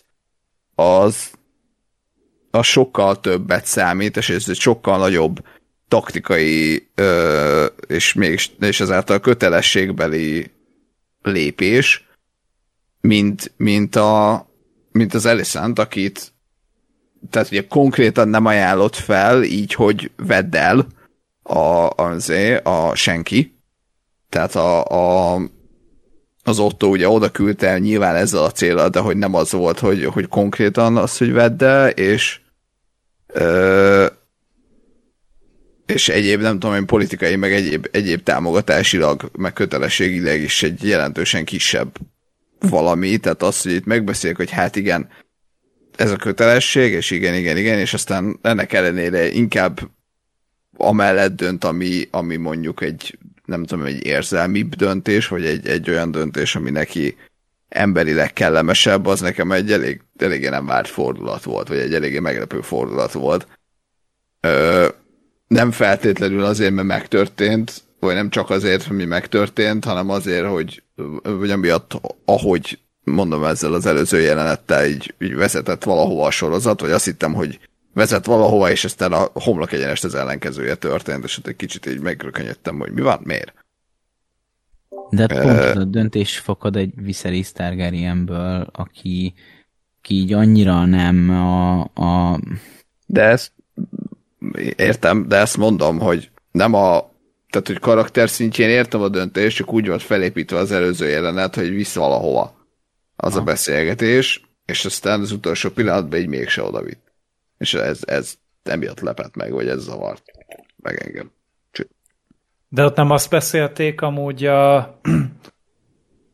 a Renira meg a Viserys, hogy, hogy jó, házasodj meg. Ne, ő nem a Lénát mondta konkrétan, csak hogy házasodj meg. Igen, és, a, igen, de megmondom, de az volt, hogy, izé, hogy, hogy arról beszéltek, hogy kötelesség, meg birodalom, meg uralkodó, meg jó, megértem, hogy izé el kell venned valakit, és, a, és a, úgy emlékszem, hogy a Viserys is azt mondta, hogy hát igen, ez van. Tehát, hogy nem a felé vitt a, a, az egész beszélgetés, hogy itt nekik lehet érzelme, vagy lehet, lehetnek érzései, hanem a felé, hogy haver, ez a hatalomról, meg az uralkodásról szól, ezeket be kell szopni. Uh-huh. És de azt viszont... neki egymásra néztek, hogy á, igen, majd a következő jelenetben már mégse. Uh-huh. De most amúgy, hogyha belegondolunk, akkor eddig mind a kettő epizód azzal végződött, hogy a, hogy a Viserys a szívére hallgatott. Tehát, hogy uh-huh. ő ugye azért küldte el a picsába a démont is az első résznek a végén, mert mert igen, az a logikus, hogy a, akkor a testvérem lesz a trónörökös, és nem pedig a lányom, aki minden tradícióval szembe megy, és akkor most meg hát a hatalmi okokból kellett volna házasodni, ami ugye azért tényleg jellemző azért a trónok arcának a teljes valóságára, hogy általában nem szerelemből kötöttek házasságot, és akkor itt viszont tényleg a, viszont most a Viserys megint azt gondolta, hogy jó, én akkor most így a magam kedvéért hozok egy döntést, és mondjuk nem fogok uh, Lilium tiporni, meg hasonlók. Nyilván nem ez a motivációja neki, csak hogy sokkal, hogyha már házasodni kell, akkor egy olyat választ, aki szimpatikusabb, és nem az, aki előnyösebb. Hmm, persze. Ö, meg ami még egy érdekes, amiről nem beszéltünk, hogy nem nagyon tudjuk, hogy a hightower egyébként mennyi hatalma van, vagy mennyi befolyása. Tehát biztos, hogy sokkal kisebb, mint a Corlys Valeriannak, meg az egész flottájának, csak hogy ő tényleg csak annyit csinált, hogy itt a nő, vagy ő is azért tud hozzátenni valamit így a királyi birodalomhoz, akár katonákkal, akár javakkal, tehát terményem, mit tudom is, szóval nem nagyon tudunk a hightower még annyit, hogy, hogy ilyen szempontból is ezt a döntést tudjuk mérlegelni. Hát talán a kommenteknél írta valaki, hogy a Hightower-ök ők a trónok regényekben, én erre nem emlékszem amúgy, de hogy ott is egy elég gazdag családnak voltak leírva, megjellemezve, és gondolom, hogy ez a helyzet nem nagyon változott erre az időre sem, meg azért nincs telen emberből nem nagyon szoktak ö, ugye ezt a király segítőjét csinálni. Tehát most csak, hogyha visszanézzük a vagy előre tekintünk a trónok arca ideire, akkor ott is a Nestar kőse, mert éppen egy elhanyagolható ember volt, aztán utána a, a Tywin uh, Lannister volt talán egy ideig, meg a Tyrion, tehát mindannyian azért valamilyen erőskezű, vagy uh, nagyra tartott személyek voltak. Mm. Igen, tehát azért mondom, hogy azért nem biztos, hogy ez egyértelműen egy egy rossz döntés, és csak a szív, hát nyilván a szív vezérelt, de lehet, hogy véletlenül még akár jól is kijöhet belőle, nem tudjuk, minden esetre az biztos, hogy Corliss, hát igen, nem, nem értékelte ezt nagyra, úgyhogy ott hagyta a francba, és megtörtént az a szövetség, amit sejtettem a, az első részben, hogy ott is már eléggé foreshadowingolták, hogy ők nagyon jól megértik egymást a, a demonnal, hogy itt előadja egy nagy monológot, hogy mind a, hogy ők igazából ugyanolyanok, és hogy mind a kett, mindkettőjüket alábecsülték, mert ugye ő a semmiből küzdötte fel magát, és minden, amit elért, az saját magának köszönhető, és ugye a demonnak is ezt kell éreznie, hiszen ő, ő csak egy királynak az öccse, ő belőle már valószínűleg soha nem lesz uralkodó, úgyhogy fogjanak össze, és felkéri, hogy akkor segítsen ebbe a, ebbe a rák etetős helyzetben, és akkor cserébe ő pedig segíthet akár hatalomra juttatni Jenőt. Volt ki, egyébként jó a koncepció, tehát tetszik, hogy így szövetkeznek, de egy nagy bajom van ezzel jelenettel, meg két tök jó dolog van ebben a jelentben. Ja. Tehát a, a nagy bajom ezzel jelente, hogy iszonyat hatásodászon van prezentálva. Tehát a lehető leg, uh, hogy is mondjam, uh, sablonosabban, uh, lehetőleg uh, ilyen uh, uh, ilyen leg uh, ilyen, tehát a, előadom a gonosz monológot. Tehát ez volt a, a nagy uh, motiváció ennek a jelenetnek, és ahogy ugye a kamera így megy, megy, és így, Igen, ez jó Reveal! Igen, reveal, így nagy betűkkel. Um, hát ez, ez a Jó, hogy nem, ilyen forgószékbe megfordult. és egy kis rákot simogatott a kezébe. Igen. Igen. Egy millió dollár! De hogy a, a másik meg az a mondat, vagy hát az a dialógus, hogy amikor itt szidja a királyt a, a mindig elfejtem a nevét, Corli, Cor, Coris? Corlis? Corlis. Corlis, és mondja a, a, a demon, hogy a királyt csak én sértegethetem, te nem. Igen. Az kurva jó mondat volt. Meg a, amit mondtam így a így András mondtad, hogy volt az a jó mondat, most már nem emlékszem, hogy volt, amit a viharos. Hogy, igen, az, és itt is volt ez a, uh, angolul ez jobban hangzik, ez az our word is not given, it must be made. Tehát ez is ilyen, hmm.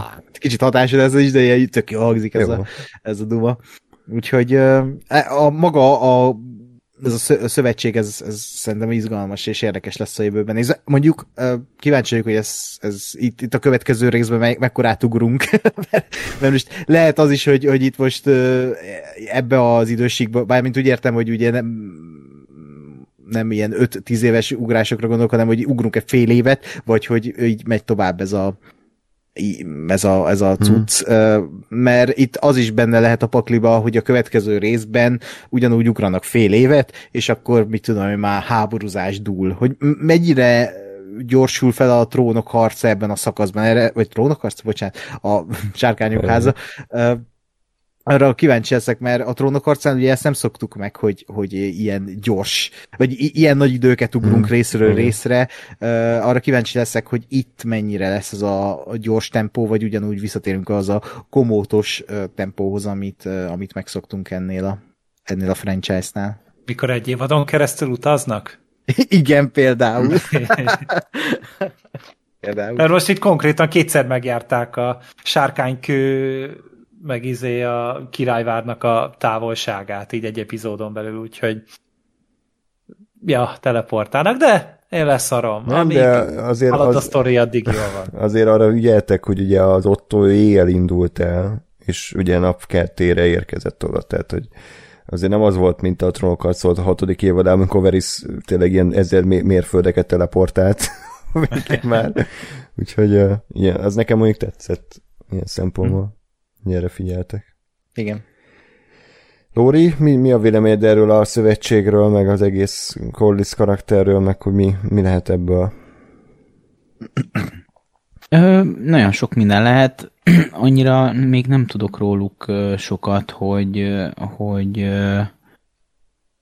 hogy így mélyebben, mélyebb gondolataim legyenek, inkább csak azt mondom, hogy ez egy, ez egy érdekes, érdekes dolog lesz, mert még nem tudom, hogy pontosan mit jelent ez a, ez a lépőkövek környéke a Westerosi kereskedelem szempontjából, ugyanis egy másik földrészhez tartozik, nyilván van kapcsolat Westeros és Essos között.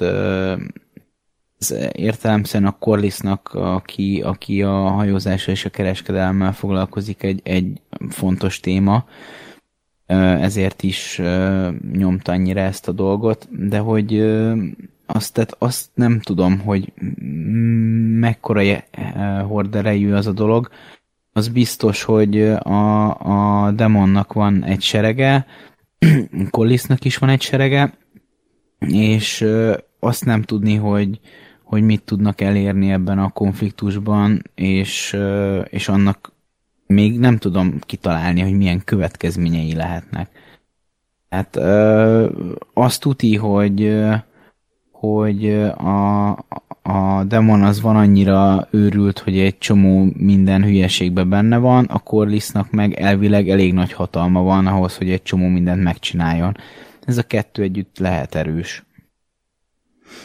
Hát igen, abszolút. Úgyhogy, ja, ez, ez, ez minden esetre egy érdekes uh, találkozás volt, úgyhogy én várom, hogy mi fog ebből kisülni. Egyébként Ákos kérdésére én azt gondolom, hogy, hogy már nem lesznek, tehát egy nagy időugrás még lesz, de addig nem hiszem, mert tehát hogy az időugrás azért kell, hogy elérkezzünk a sztori izgalmas részéhez, és most éppen a sztori izgalmas része van, tehát hogy nem, nem biztos, de hát aztán persze lehet, hogy rám cáfolnak, esetre én már egy-két rész után azt mondom, hogy így kezdek bízni a, az írógárdában, hogy itt tudják, hogy, hogy mi az a tempó, amit diktálni kell, nekem ez megfelelő, szerintem ez tök jó, nincs bajom azzal abszolút, hogy, hogy, hogy ha a történet úgy kívánja, akkor nagyot ugrunk, de azzal sincs bajom, hogyha tényleg ö, emberek szobába beszélgettek, mert továbbra is ennek a sorozatnak a 95%-a erről szól, de ez mégis érdekes, és, és, és abszolút leköti a figyelmemet, úgyhogy méltó ilyen szempontból a nagy előthöz. Van-e valami záró gondolatotok? Hogy jöjjön a következő. Tehát én, én, én úgy egyre jobban rá kapok az uh-huh. ízére, és úgy szívesen ülök le elé mindig, és tök jó, hogy, hogy még mindig van egy ilyen sorozatunk, mert tényleg ez volt a probléma a trónok harca indulása óta, hogy mindenki trónok harcát akart csinálni, és mindenki valahogy erre rá akart ö, csatlakozni, tehát azért tényleg senki nem csinálja olyan jól, mint, mint magák a trónok harca írók. Ö, még a nagy, ö, hogy, hogy, e, hogy mondják ezt magyarul, amikor mindegy, nem, nem fog eszembe jutni. Tehát arról a dologról még nem beszéltünk, hogy ugye mindjárt bemutatják a gyűrűk ura sorozatot, és én ennek nem örülök. Tehát, hogy ez, ennek a két sorozatnak szerintem nem szabadna párhuzamosan futnia, mert így kiszedik egymás vitorlájából a szelet, még akkor is, hogyha ha más irányba mennek el, tehát hogy a trónok arca inkább ilyen politikai csatározás, még a gyűrűkora inkább a klasszikus fantasy, de én akkor is azt érzem, hogy sokkal jobban örülnék annak, hogyha most csak a trónok harca világában lennénk, és ezt a fajta stílust meg atmoszférát ö, kéne befogadnunk, és nem párhuzamosan heti egy ilyen, egy olyan, ide-oda ugrálva, ö, úgyhogy én kicsit ezt bánom, tehát jobb lett volna, hogyha mondjuk ezt eltolják akár októberre, vagy novemberre, vagy a gyűrűkurát, mert én azt is nagyon várom, és nagyon sokat várok tőle, és remélem, hogy jó lesz, és ebből is abszolút, és kicsit nekem ez ilyen szívfájdalmam, hogy, hogy nem, nem tudjuk önmagukban csak és kizárólag egy dologra fókuszálva ezeket nézni, hanem, hanem így ide-oda megosztva, de hát ennél nagyobb bajunk sose legyen, hogy két izgalmas és reméljük jó minőségű sorozat fut egyszerre. Szerintetek amúgy melyik foglalt rá a másikra? Tehát ki volt az, aki azt mondja, tudjátok mit, menjünk arra az időpontra, nem az szarva, hogy akkor lesz. Ugyanúgy. Hát, én nekem a gyűrűk ura úgy rémlik, hogy már régóta bent van az, ez a szeptemberi dátum, hmm. és a House of the Dragon az, az, az nem rémlik, hogy az augusztus 20-ra volt mindig terve, vagy hát augusztus 22-re volt mindig tervezve. Uh-huh. Igen, De talán. most ezt nem tudom, e, nekem csak ez így rémlik. Hmm. Um, nem t- a, a, nyilván mindig volt, meg volt a rivalizálás a a cégek között, meg a IP között, meg mindig ettől működik a világ, hogy, hogy nem, nem is az a rivalizálás, hanem hogy mindig jobbat csinál a másik, és erre rá cáfolni. Tehát, hogy ez, ez, ez, ez a szép szerintem ebben a, a kapitalizmusban, vagy nem is tudom, tehát ebben a rendszerben ez tök jó, viszont igen, e, e, ezt meg az emberek szívják meg általában, hogy jelen esetben ugye, hogy most így egymásra pakolva ezeket nézd, ki, ki, vajon kiüti egyik a másikat, nem tudom. Én azért abban reménykedek, hogy a, a hatalomgyűrűinek teljesen más lesz a a hangulata, hmm. meg hát Tolkien, meg a Martin, az két külön világ szó szerint, tehát hogy tényleg két ellenkező uh, elbeszélés módja van a két írónak. Mm, meglátjuk, hogy, hogy ez mennyire ez zavaró, vagy inkább ha jól sikerül Gyűrűk ura is, akkor azt fogjuk mondani, hogy ez egy gyönyörű időszak. Hmm. Mert azért Gyűrűk ura folytatásra, vagy ilyen úgymond újabb adaptációra már mióta vár az ember, a Hobbitot ne számítsuk ide, de hogy a, a, ami, ami, ami nem a hobbitok, meg a vizé, a, tehát nem abban az érában játszódik, hanem tudjuk, hogy mennyire gazdag történelme a gyűrűk urának, hogy, hogy abból mikor csinálnak filmet, és itt van, és ugyanúgy a trónokartának is ebből a szemléletből készült sorozatot, tehát nagyon szépen összejöttek itt a dolgok, ez ilyen White House Down, Olympus has fun, és, és a többi szindróma. Így van. Inkább a Harry Potter gyűrűk urát mondtam volna, de ez, ez, ez is egy jó hasonló van, így van. ja. Inkább csak nekünk szívás, hogy két TV appot kell gyártanunk. Egy Igen, ez, ez a nagyobb probléma, tehát örülünk, hogyha egy időpontot tudunk találni a héten, amikor ennyien összegyűlünk, most már kettőt kell, úgyhogy ez ilyen logisztikai rémálom. Úgyhogy nem És is... akkor még az Andor is jön. Hát még jön az Andor is, igen. Most én befejeztem a Sandman, de az mondjuk TV appot nem érdemel, egyébként azt is ajánlom. Tehát, hogy azért mm.